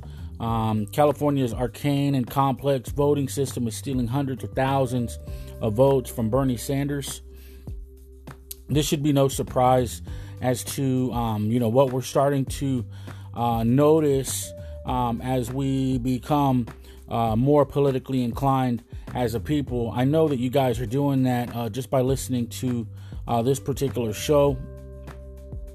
Um, I hope uh, with all of my gut, all of my heart, all of my soul, all of my everything that um, I can inspire more people uh, to get politically active, to get politically involved, um, to start talking uh, to your family, to your friends, uh, to gente about um, you know starting these kids out young because the system is set up to where they're real sneaky and they're real uh, shitty about the way that they do uh, this voting process and keeping it real low key, stealth, uh, you know, kind of like not in the uh, limelight of uh, little uh, people like us, um, the Chicanos. They definitely don't want us to become a uh, political voice or a force. And um, it's becoming more and more evident. There's a lot of videos out right now, there's a lot of articles out right now, especially uh, you know when you even venture off into uh, you know the black or the African Americans uh, talking about their struggle uh, to vote and um, the history of America, how it was illegal, how you could get um, all, all the different types of impedances uh, the things that would stop them, inhibit them, impede them, block them, kill them from voting. Um, there's so many different uh, things in America's uh, past, and this is why this is this should be a testament uh, to all you young uh, people out there to why uh, voting is special, why it is important we could not vote at some point in time as a minority. They would not let us vote as a minority at some point in time. So they don't want you to vote. They want you to be apathetic. They want you to think that it don't count. If you don't think they have the power to put that shit in your head, you have sadly mistaken these people. This political machine is very finely lubricated. I would say, without a doubt, if there's any machine in the United States that's well lubricated and fine tuned uh, to be a uh, stealth, top secret type of shit that, you know, yes, it's in the public, but man, they got a way to twist things. They got a way to keep things low key. I'm gonna keep on reading this article. That way, you can just kind of think outside the box uh, to like the the the capacity that these people have and what they do uh, just to keep uh, people like you and people like me and people like our kids from voting. Okay? So, this one in particular, again, is talking about California, hundreds of thousands of votes. On March the 9th in Los Angeles, in February, uh, well, it came out on March the 9th, but they're talking about in February, California mailed out 3.7 million ballots that, to the astonishment of many who received them, excluded the presidential candidates. Didn't even have them in there. These ballots do have candidates for all other primary races, including for Congress, but not the race for president. Again, this is by the investigative reporter Greg Palast, produced by um, Within this mountain of primary ballots, artifacts of California's arcane and complex voting system lies the potential to cripple the campaign of Senator Bernie Sanders, the favorite candidate among independent voters. Particularly at risk of losing their vote are 18 to 24 year olds and Latinx voters, groups that strongly favor Theo Bernie a quarter of independent voters, more than 1 million people, are Latinx, according to the Public Policy Institute of California, Sanders is expected won the plurality of California's votes, but he could well be shortened out of hundreds of thousands of votes and scores of delegates. How did this happen? Well, Californians, including independent voters, vote overwhelmingly for Democratic for Democrats in general elections, and 5.3 million Golden State voters register NPP or no party preference. These 5 million independents legally have the right to vote in the Democratic primary, but the Democratic Party created an inscrutable obstacle course for them to do so, one that amounts to another type of voter suppression. So tell me, why why would they have a um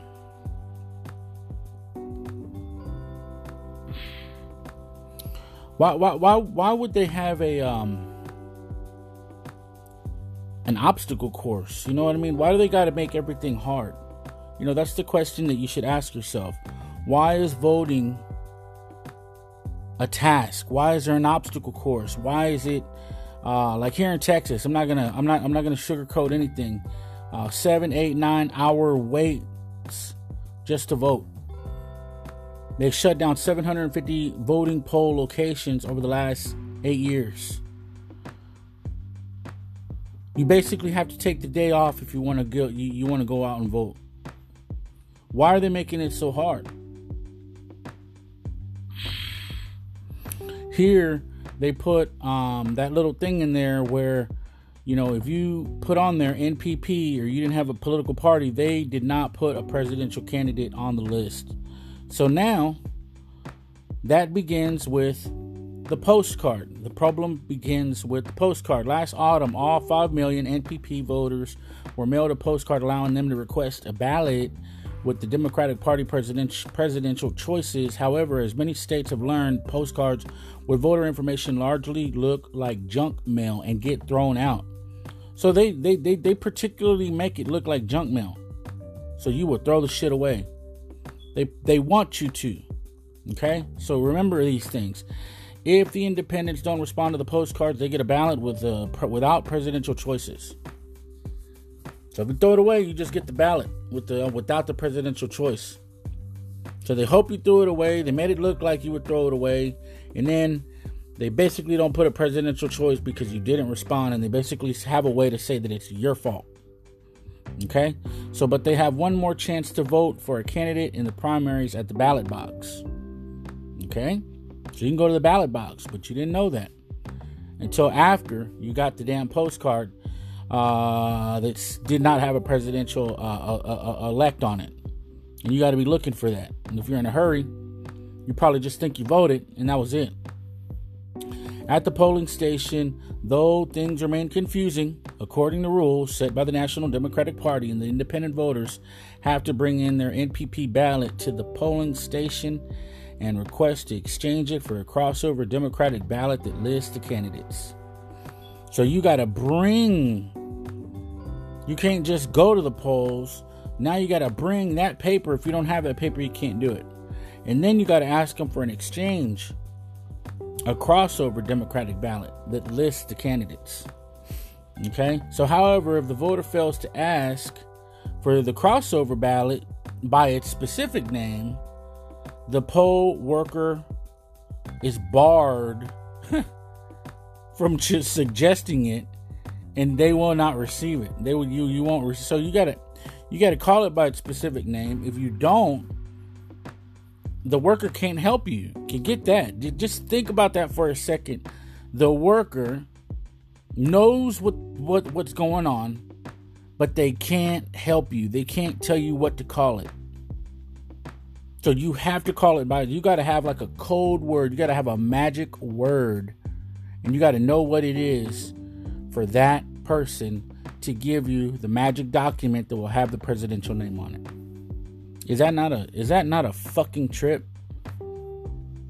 Hey man, I cannot make this shit up. Jen Abreu, a poll worker, told me about the disaster this created in 2016 if the NPP voter did not specifically ask for a Democratic crossover ballot, they were giving an official NPP ballot, which did not list presidential candidates. There's another way NPP voters may obtain a presidential ballot. Re register from NPP to Democratic Democrat right at the polling station on election day and thereby get a presidential ballot. However, this same day registration option is little known, not advertised by the state, and I found not a single sign at the four voting centers I visited that mentioned the new option. What's the impact of this labyrinthine ballot dance? Labyrinthine ballot dance? A lot, according to the statist, statistician Paul Mitchell, Vice President of Political Data Inc., a private firm employed by both the Republican and Democratic parties. Mitchell recently completed a poll of 700 independent voters and found that while 61% wanted to vote in the Democratic Party, nearly half, 45%, were clueless about how to get a Democratic ballot. Another third of NPP voters believe that they could not exchange their non no candidate ballots, though the law says they may. Wow. So he did a poll of 700 people, and almost half were clueless about how to exchange their ballots. Mm. And they didn't have no signs to tell you what you were supposed to do. Mm. This year, hundreds of thousands of these voters had already mailed back the NPP. Hold on, let me let me let me take a step back too, because he, this is talking about California, right? Do they do this kind of thing in Alabama? Do they do this kind of thing in uh, Oklahoma? Do they do this kind of thing in uh, North Carolina? They don't do this kind of thing over there. This is a thing where they do because they know the Chicanos are strong in California. And earlier I was telling you a little bit about Texas. Texas is about to become blue. And they know when Texas and California become blue or Texas becomes blue, it's just like it's right now. I would say it's safe to say that um, two thirds, um, it, it's it's it's it's Republican ran it's ran by the Republicans. And I think they have a strong hold on the government. You know, the the the, the capital, the state capital, the, the, the House of Representatives, um, the senators, the you know, it's it's just we're overwhelmingly Republican and we're 51% black, and Chicano or indigenous. Um, so the minority in Texas now is 49% white. So they know they have to keep or suppress our votes. And this is what they're doing specifically to Texas and specifically to California. If you don't believe me, if you don't believe me, check it out. This is freedom of speech. This is the First Amendment. We can talk about these kind of things. We can have these conferences. We can set up ways to uh, tell our community what they're doing, how they're trying to stop us from voting. And we need to let other people know. That way, the apathy is not there. That way, our vote counts. That way, we know what they're doing. Get involved, get active, do something. Don't do nothing. Don't do nothing. Tell other people. But I'm saying that they, they can't stop me from saying what's on here because I didn't know this was going on in California. Anyways, check this out. This year, hundreds of thousands of these voters and already uh, had already mailed back the NPP ballot without presidential candidates because According to Mitchell's polling, they assumed they had no ability to exchange it. Mitchell's pollsters asked 300 NPP voters whom they'd vote for if they had obtained the correct ballot. About 26% preferred Sanders, which translate to 553,000 potential lost votes by Mitchell's estimates. Mike Bloomberg, meanwhile, come up with 383,000 votes uh, short. The Democratic National Committee chiefs who created and uphold the rules show little sympathy for the millions of non Democrats who want to exercise their right to vote in their primary but refuse to register as Democrats. And they could be because they could, they will continue to back only establishment candidates. Notably, Joe Biden is endorsed by the California official who directs this tragic comic voting process. The Secretary of State Alex Padilla, by contrast, in Colorado, another vote by mail state. The Secretary of State simply ignores the DNC, sending every independent voter both a Republican and Democratic Party primary ballot, providing an easy way to vote as they choose. Will Californian voters choose a Democratic candidate, or will the DNC obstacle course bend the outcome? Greg Palast has investigated vote suppression for 20 years, The Guardian, Rolling Stone, and the BBC Newsnight. Anyways, um, that that is uh, that is the democracy that we have uh, to play with uh, right now and um, it's, in my opinion, a uh, atrocious uh, way to uh, stop um, the country from being equal. But that's the way the um, the system looks at the um, poor, and it is possible uh, to get your vote heard. Um, it is possible uh, to make this happen. But I think that, um, and, and all in all, um, you know, it's just coming to me right now. Is it? I think we all need to be a part of groups. We all need to find a way to become, uh, you know, if you don't have the time to read all this stuff, have somebody in the group do it. Have a couple of key figures that are like your your um, your your indigenous chiefs, you know, your chiefs at a powwow, and um, you know, have them be the wise uh, people of the group, giving the information. Um, obviously, you want to do your due diligence, but become a part of that group. Find some people that you trust. Um, find out what's important to you. Become active as much as possible, but you know, um, I think that uh, you know it is imperative that you know these meetings um, occur and take place um, at least uh, once a month. Um, I would find that uh, probably even to be not enough. You know, maybe bi-weekly, uh, maybe even weekly, uh, because if we could get, if we could do this as much as church, and I'm telling you, we would become we would become higher class citizens within the matter of one lifetime. I'm serious, man. If we could get everybody on the road and all everybody, uh, you know, compelled uh, to spend the time to read uh, politics instead of going to uh, football games or basketball games or soccer games or baseball games, all that time that you spend, uh, you know, doing that um, nonsense that makes you no better of a person. You want to be, um, you want to be tribal.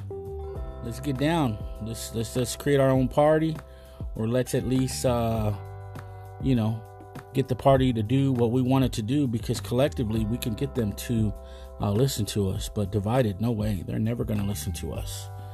Um, what I'm going to do is I'm going to go ahead and wrap this one up.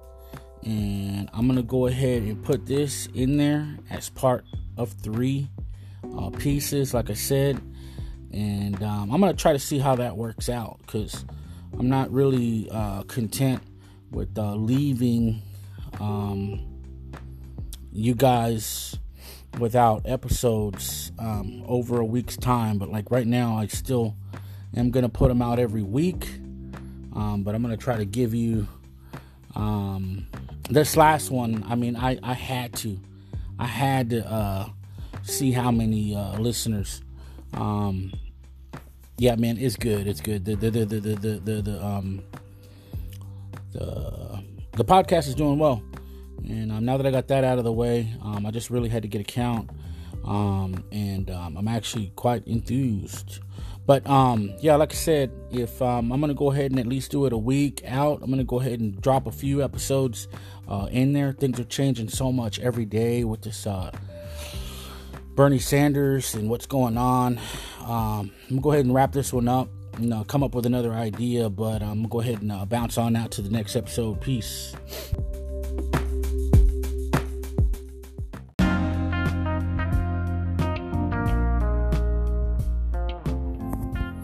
Hey, boy, uh, Steve Garcia. I'm also known as Balon, and you're tuned into another episode of Chocast, also known as the Chicano Podcast. And, um, well, let's just talk about the um, events that just played out. Um, it looks like uh, Bernie Sanders is, uh, you know, on a very fast uh, decline uh, to, um, you know, increasing his chances of uh, winning the nomination. Um, not gonna say that uh, I am not disappointed because I'm very disappointed. However, um, let's just talk about, um, you know, some things um, that are probably uh, going to end up uh, resulting um, in play um, as of this particular happenstance, time period, and occurrences. You know, I'm a new podcaster. Um, I haven't been on the um, I haven't been on the scene for long. I haven't been um, on the block for very long. Um, however, I'm really starting to become more engaged and more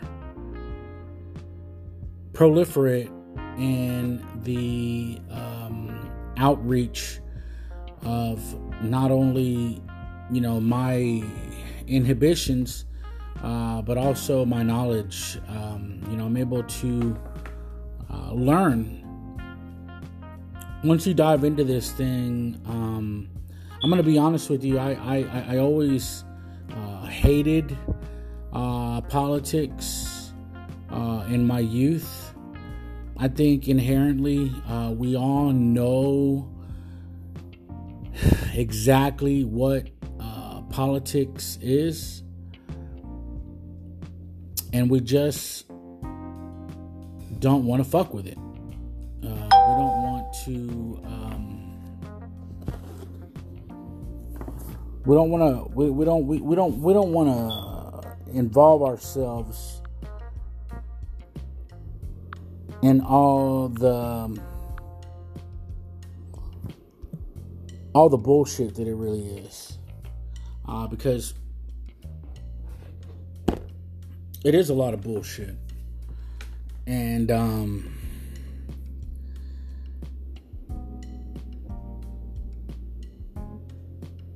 I think the more you find out about it, um, the more you understand not only the implications, but how it is a challenging uh, ordeal. I think that it's it's it's made to be that way. It's made to block uh, people, especially the youth, um, especially the busy,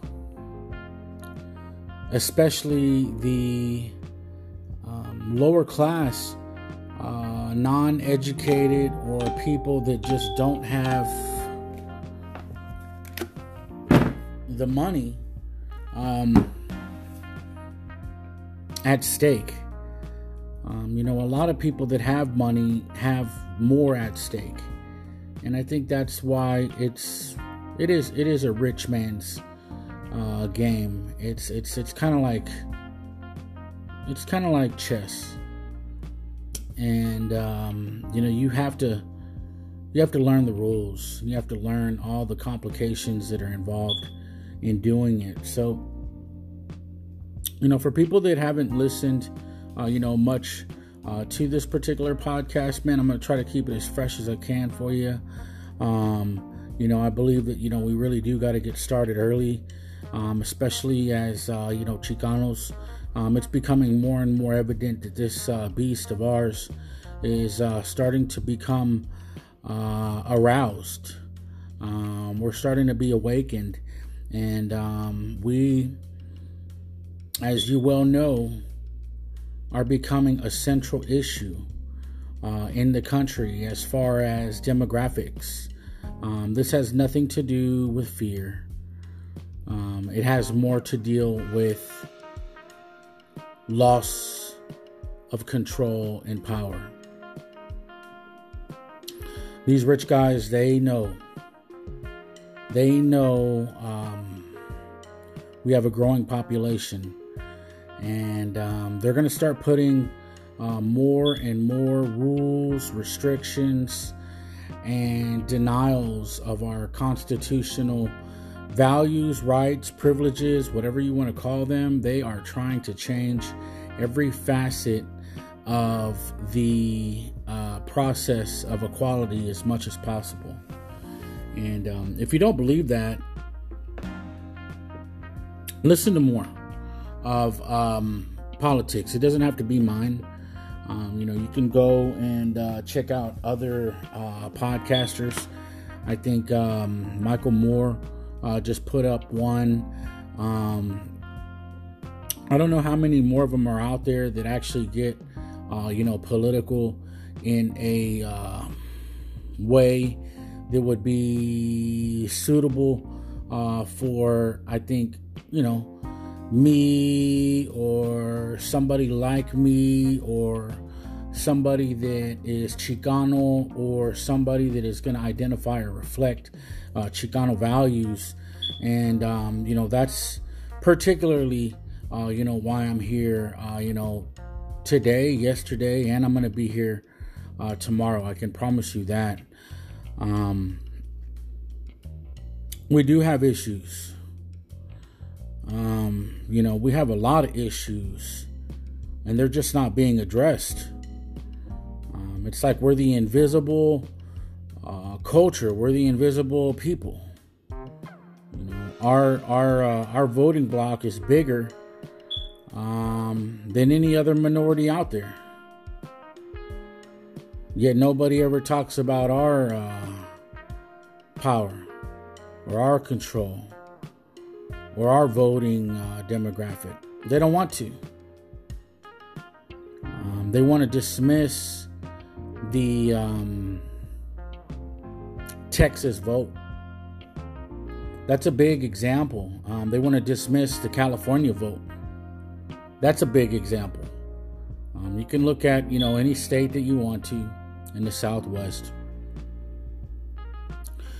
And um, those two are the biggest. You know, and we're talking about, you know, upwards of almost 60 million people, with uh, the majority uh, being us.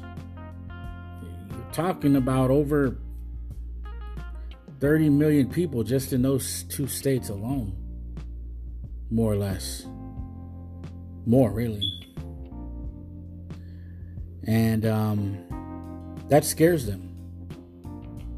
And um, I think that that should be an indicator, that should be a sign uh, for whoever's listening, uh, you know, in Colorado, for whoever's listening in Arizona, for whoever's listening in New Mexico, for whoever, whoever's listening in Washington State, you know, cities like Chicago, um, obviously Texas and California,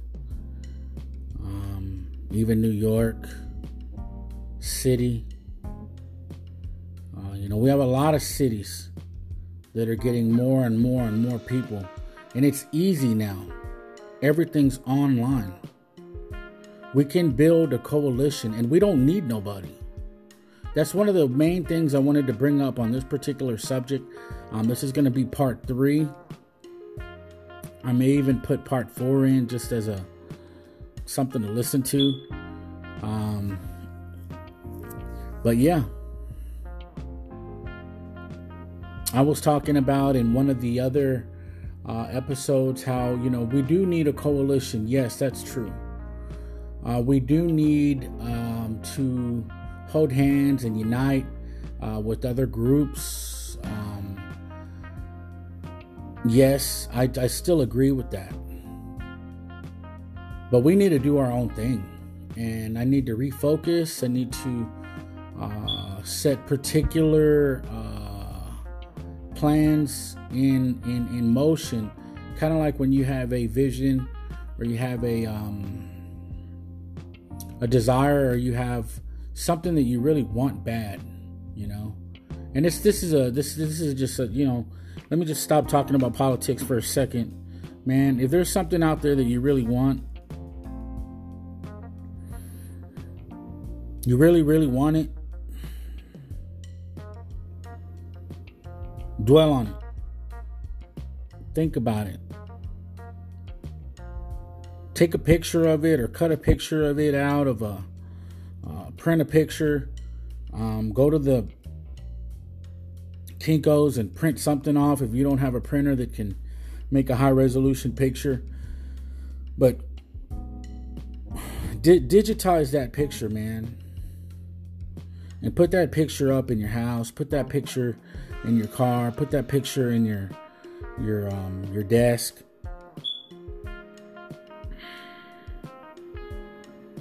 And think about that picture. Think about how you can get there. Every day when you wake up and you look at that picture, it'll be a constant reminder of like what you want to do, what you have a goal for, you know, what you have established, you know, write it down. You know, I want I want this. I mean, if it be materialistic, I guess, you know, that's what your goal is. That's what you really want. Your house, if you really want a house, you know, or if you want to become a uh, teacher, or if you want to become a uh, student at a university, uh, put that picture somewhere where it, it, it, it serves as a uh, reminder um, of what you want. And I think that, you know, as people, you and me, we're the same.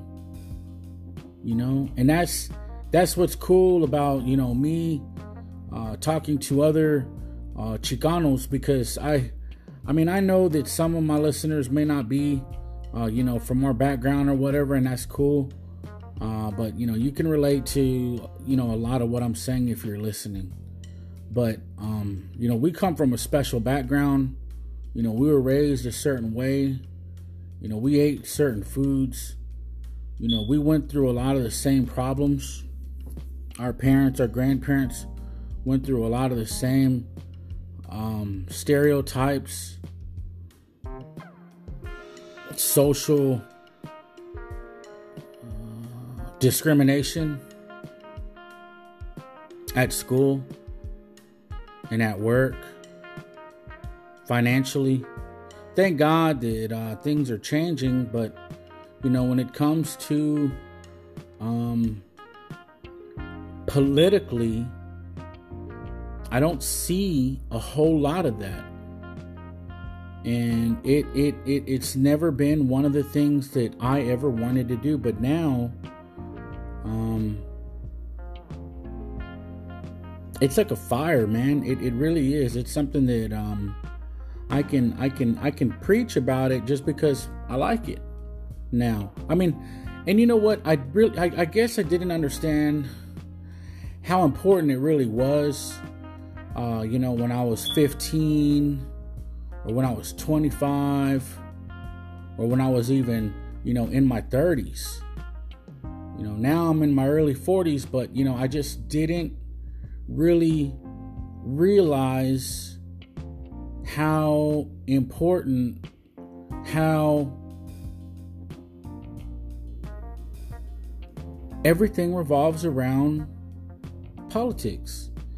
And um, at face value, you know, looking at the history of America, nobody wants to ever talk about all the indiscretions that, uh, you know, this country has plagued on um, its people, especially of indigenous backgrounds and of the slavery that it brought on to other people uh, that are here uh, just as we are minorities.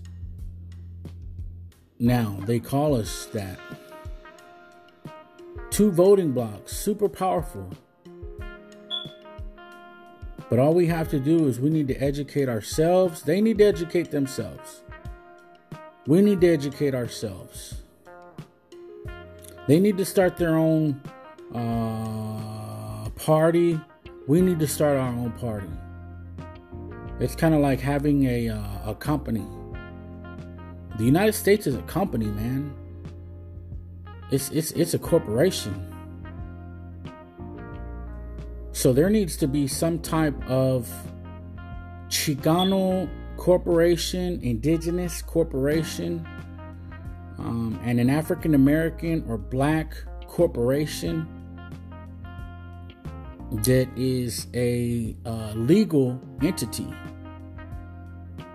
that can't be touched even if even if even if they assassinate um, let's just say for instance um, if Malcolm X had did that or Martin Luther King had did that, started that uh, particular entity, and um, they were both the president and the vice president, both got assassinated.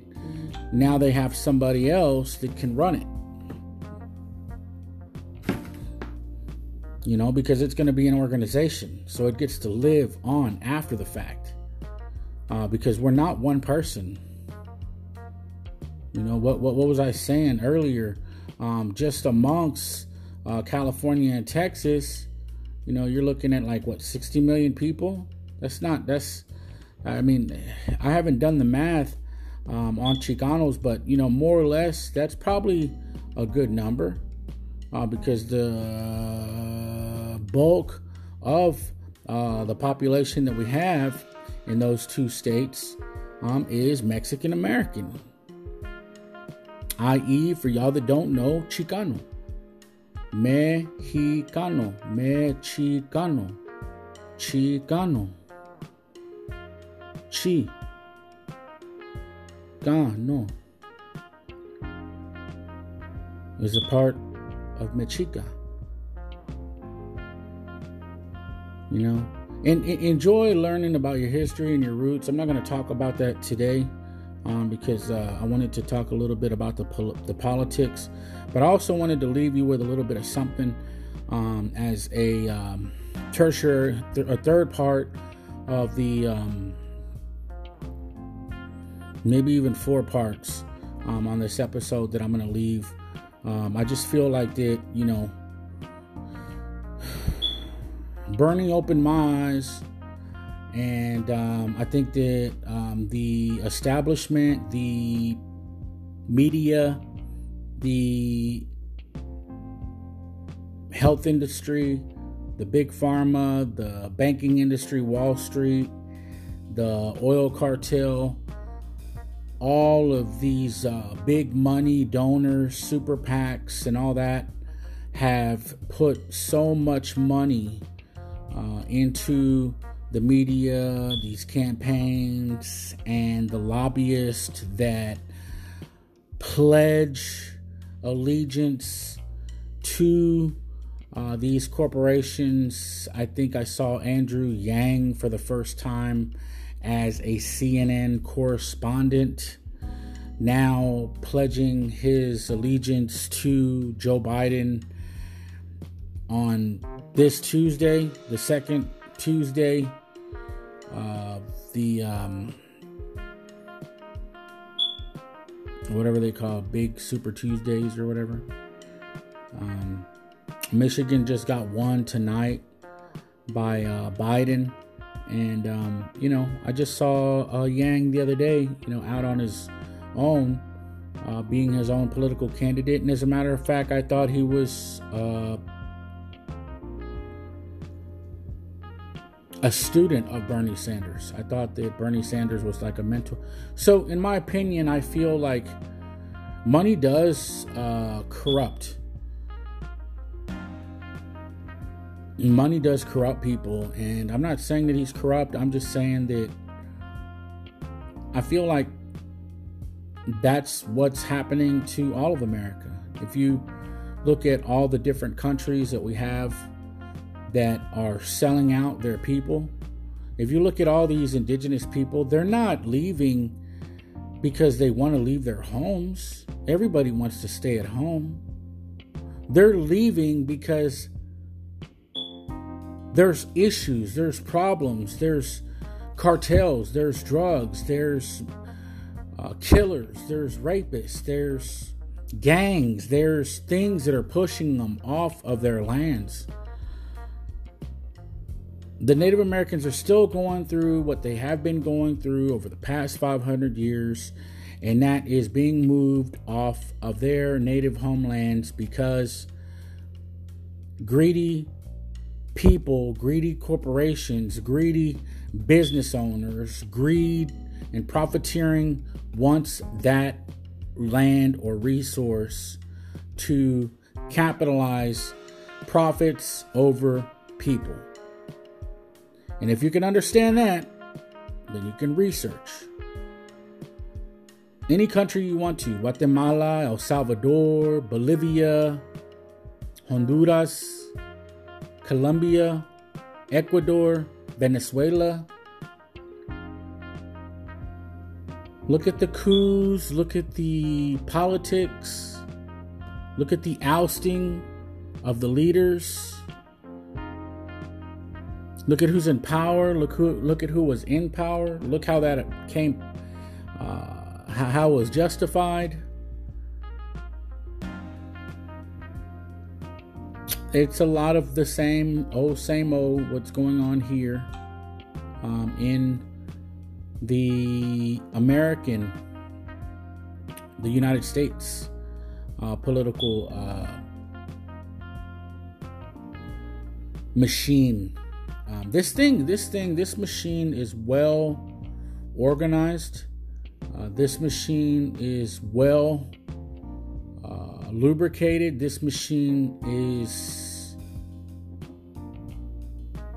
they they master the surgery with precision, with surgical precision.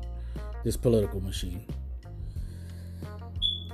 They know how to use the media. They know how to use their money. They know how to use the power. They know how to use the influence. I think they know how to use bioweapons like the coronavirus to stop um, the people from thinking, wars, attacks on other countries, distractions, deflections, the news, shifting gears changing the subject, always having different things on your mind, like the coronavirus or the stupid president, when you should be thinking about how the rich are just sucking us dry. Um, what I was getting at earlier, um, now that I've bounced all over the place, um, because I, I, really am, um, I'm, I'm, I'm, pouring um, a lot of what is, is, is, is on my feeling, a lot of what's on my gut into this right now. Um, I'm a little, like I said, I'm disappointed in what I see happening. Uh, you know, with the momentum of Bernie and um, how people I think don't really realize how important this uh, particular victory was, not only for uh, Chicanos, Indigenous, but everybody. I think that a lot of Americans are divided in a very ugly way that they're not really seeing that this guy was really just trying to help everybody, including themselves. And there's more than enough wealth to go around the country that these things would have easily been paid for. We're 21, 22 trillion dollar economy, and uh, most of the taxes come uh, from the poor, and half of the country alone uh, lives on five, six, seven hundred billion dollars.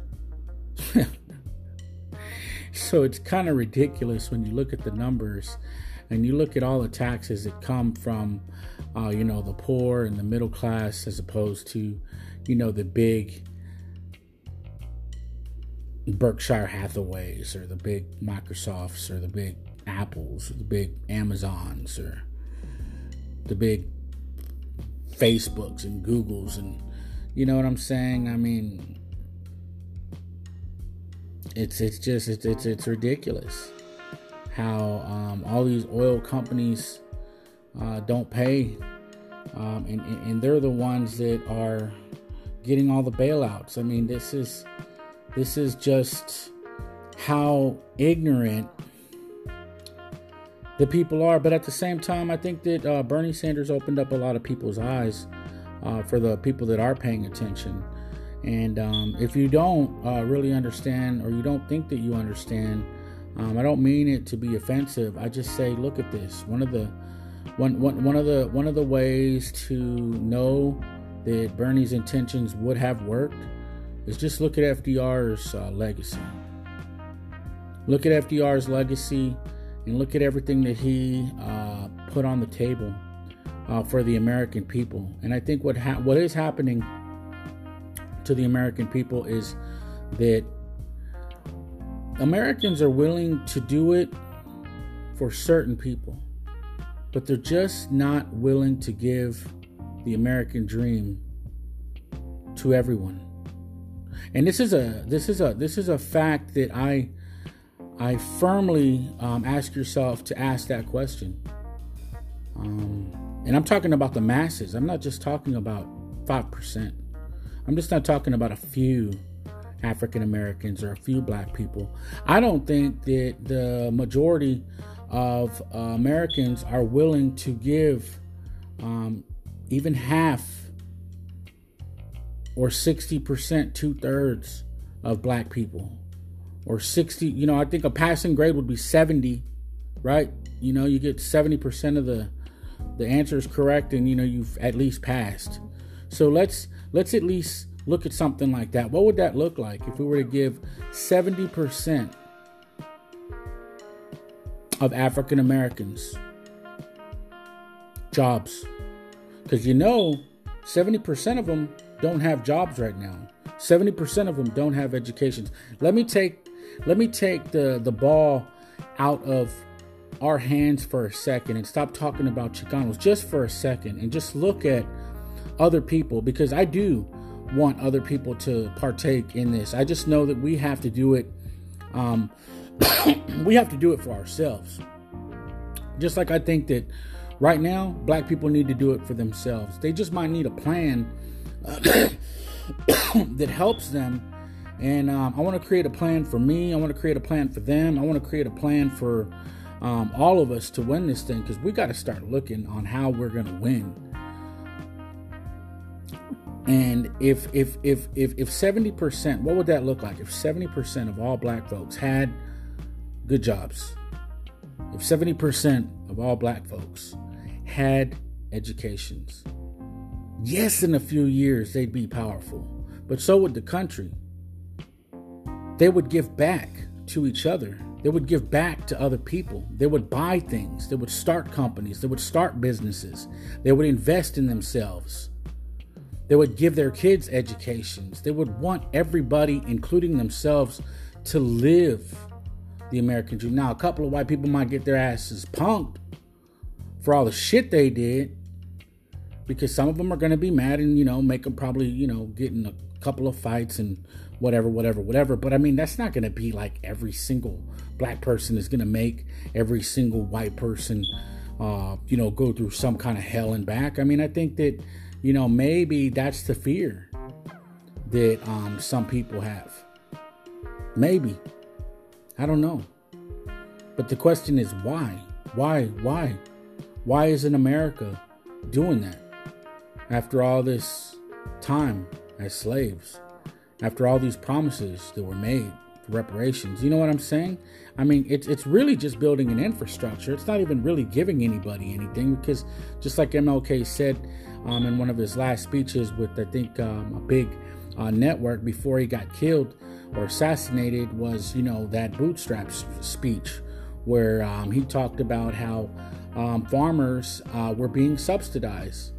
Uh, uh, agricultural farmers were being subsidized by the government. They had a, in all all the uh, original uh, immigrants from Europe had a uh, land base to work with as far as capital or assets or financial equity into the um, investment that would continue their legacy as far as land or wealth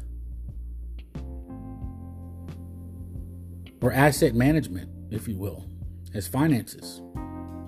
He said that you know that that that was their bootstraps when we don't even have any bootstraps to work with how are we supposed to pull ourselves up if we don't have any boots bootstraps to pull ourselves up from um so i'm not really trying to get like negative i'm just asking the questions. Is like why? When when is america going to be able to invest in that part? And, and if they can't um, invest in uh, the black community then really evaluate are they really ever going to invest in any other community that's a minority that's that big? Because I mean we're pretty much identical as far as um, uh, uh, education and um, as far as like uh, animosities or atrocities or um, you know things that were done bad to uh, the Native Americans as well as being indigenous people. I mean, you can clearly see draw parallels that I mean right now uh, the vote is being suppressed in California, the vote is being suppressed in Texas. And there is division, I think, in my opinion, amongst uh, blacks and uh, Chicanos or indigenous people. And that right there, that, that needs to stop. We need to find a way uh, to uh, have dialogue as far as uh, voting in blocks to give us strength. Um, you know, I'm gonna I'm gonna elaborate more on that in some uh, later episodes because that's not the episode that I want to focus or hone in on right now, but uh, it does need to be said. And, um, you know, as a listener, I hope that uh, you can um, look at that as a principle uh, towards mending that bridge uh, towards the two. Um, because we are going to be, our power is in our unity, our power is in our integrity, and our power is in our um, undeniable um, numbers. And with that being said, I think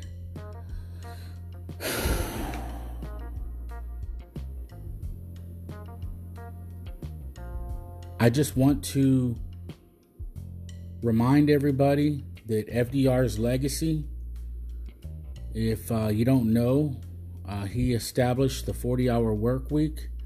He established the minimum wage.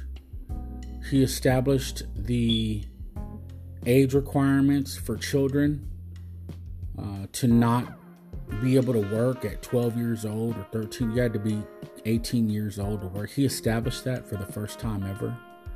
Um, he established um, universal health care in a sense to where it was uh, federally uh, regulated for your uh, uh, there, there, there, there to be some type of health care uh, that was federalized uh, for every citizen.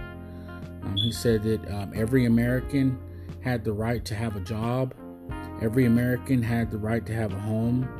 Uh, this is all in the second uh, Bill of Rights. Um, so,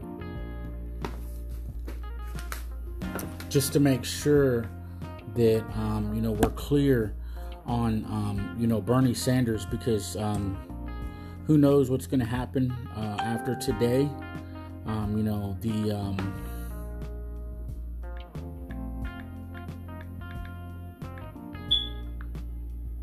the outcome is unclear at this point.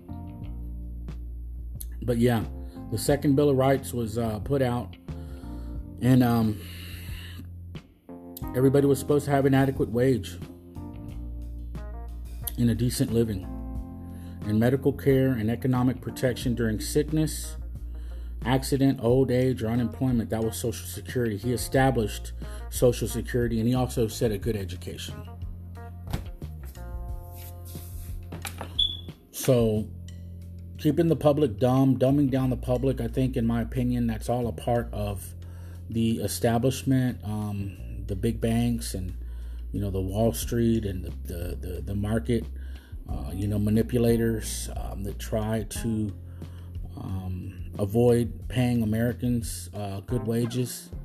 Um, and increasing their profits uh, by off offshoring all these jobs, that they would still be able to be profitable. Hell, we are the ones that make them profitable by buying their products. And we can stop this bitch anytime we want to. We can put the brakes on the whole thing, but I don't think that most people understand how this thing really works. So we're compelled to just work, work, work, work, work like little hamsters on a wheel, and we never stop. And we basically kill ourselves for these companies that would not do a damn thing for us. If we got sick on the job, they'd let us go. Um, so um, I just kind of wanted to point those things out because if Bernie doesn't make it, um, at least now, um, I kind of know that um, the Democratic establishment, you know, at this point, uh, really doesn't look like it's for me. Um, you know, even if uh, Joe Biden, uh, you know, is to win, uh, you know, over Trump, which I doubt will happen. Uh, but even if he did, um, it's going to be back to the same old shit. You know, they're not going to do anything for us, and he really doesn't have um, any inclination to do anything. The passion that Bernie had, um, the dream, the things that he wanted to do, um, the fairness that he put on the table, uh, the second Bill of Rights, and all the good things that you know he was going to do for the country. That was something that really came from his, uh, not only his heart, but um, he had lived that I think for a long time he had always was consistent with his message, and um, I think that those things inspire people like me. And I'm just giving you my take on it. You don't have to uh, buy into it. As a matter of fact, uh, you could have turned off this particular episode because I'm basically uh, telling you why I endorsed uh, him as a uh, nominee. I still hope that he does well. Um, after today, uh, you know, tomorrow we'll pretty much, when the dust settles, we'll know, uh, you know, going into the next, um, the next primary, uh, the next uh, delegate count, uh, you know, what's probably inevitable um, that either he's going to be uh, still a contender or not. But either way, yeah, man, y'all know what time it is when it comes to these episodes, man. I just try to keep it real and um, I've already expressed a lot of views. I'm going to be able to give you some time uh, to, uh, you know, uh, do your final analysis on all this stuff. But, anyways, man, I'm going to go ahead and uh, bounce on out to the next episode. I appreciate you guys tuning in, and I still watch them. Peace.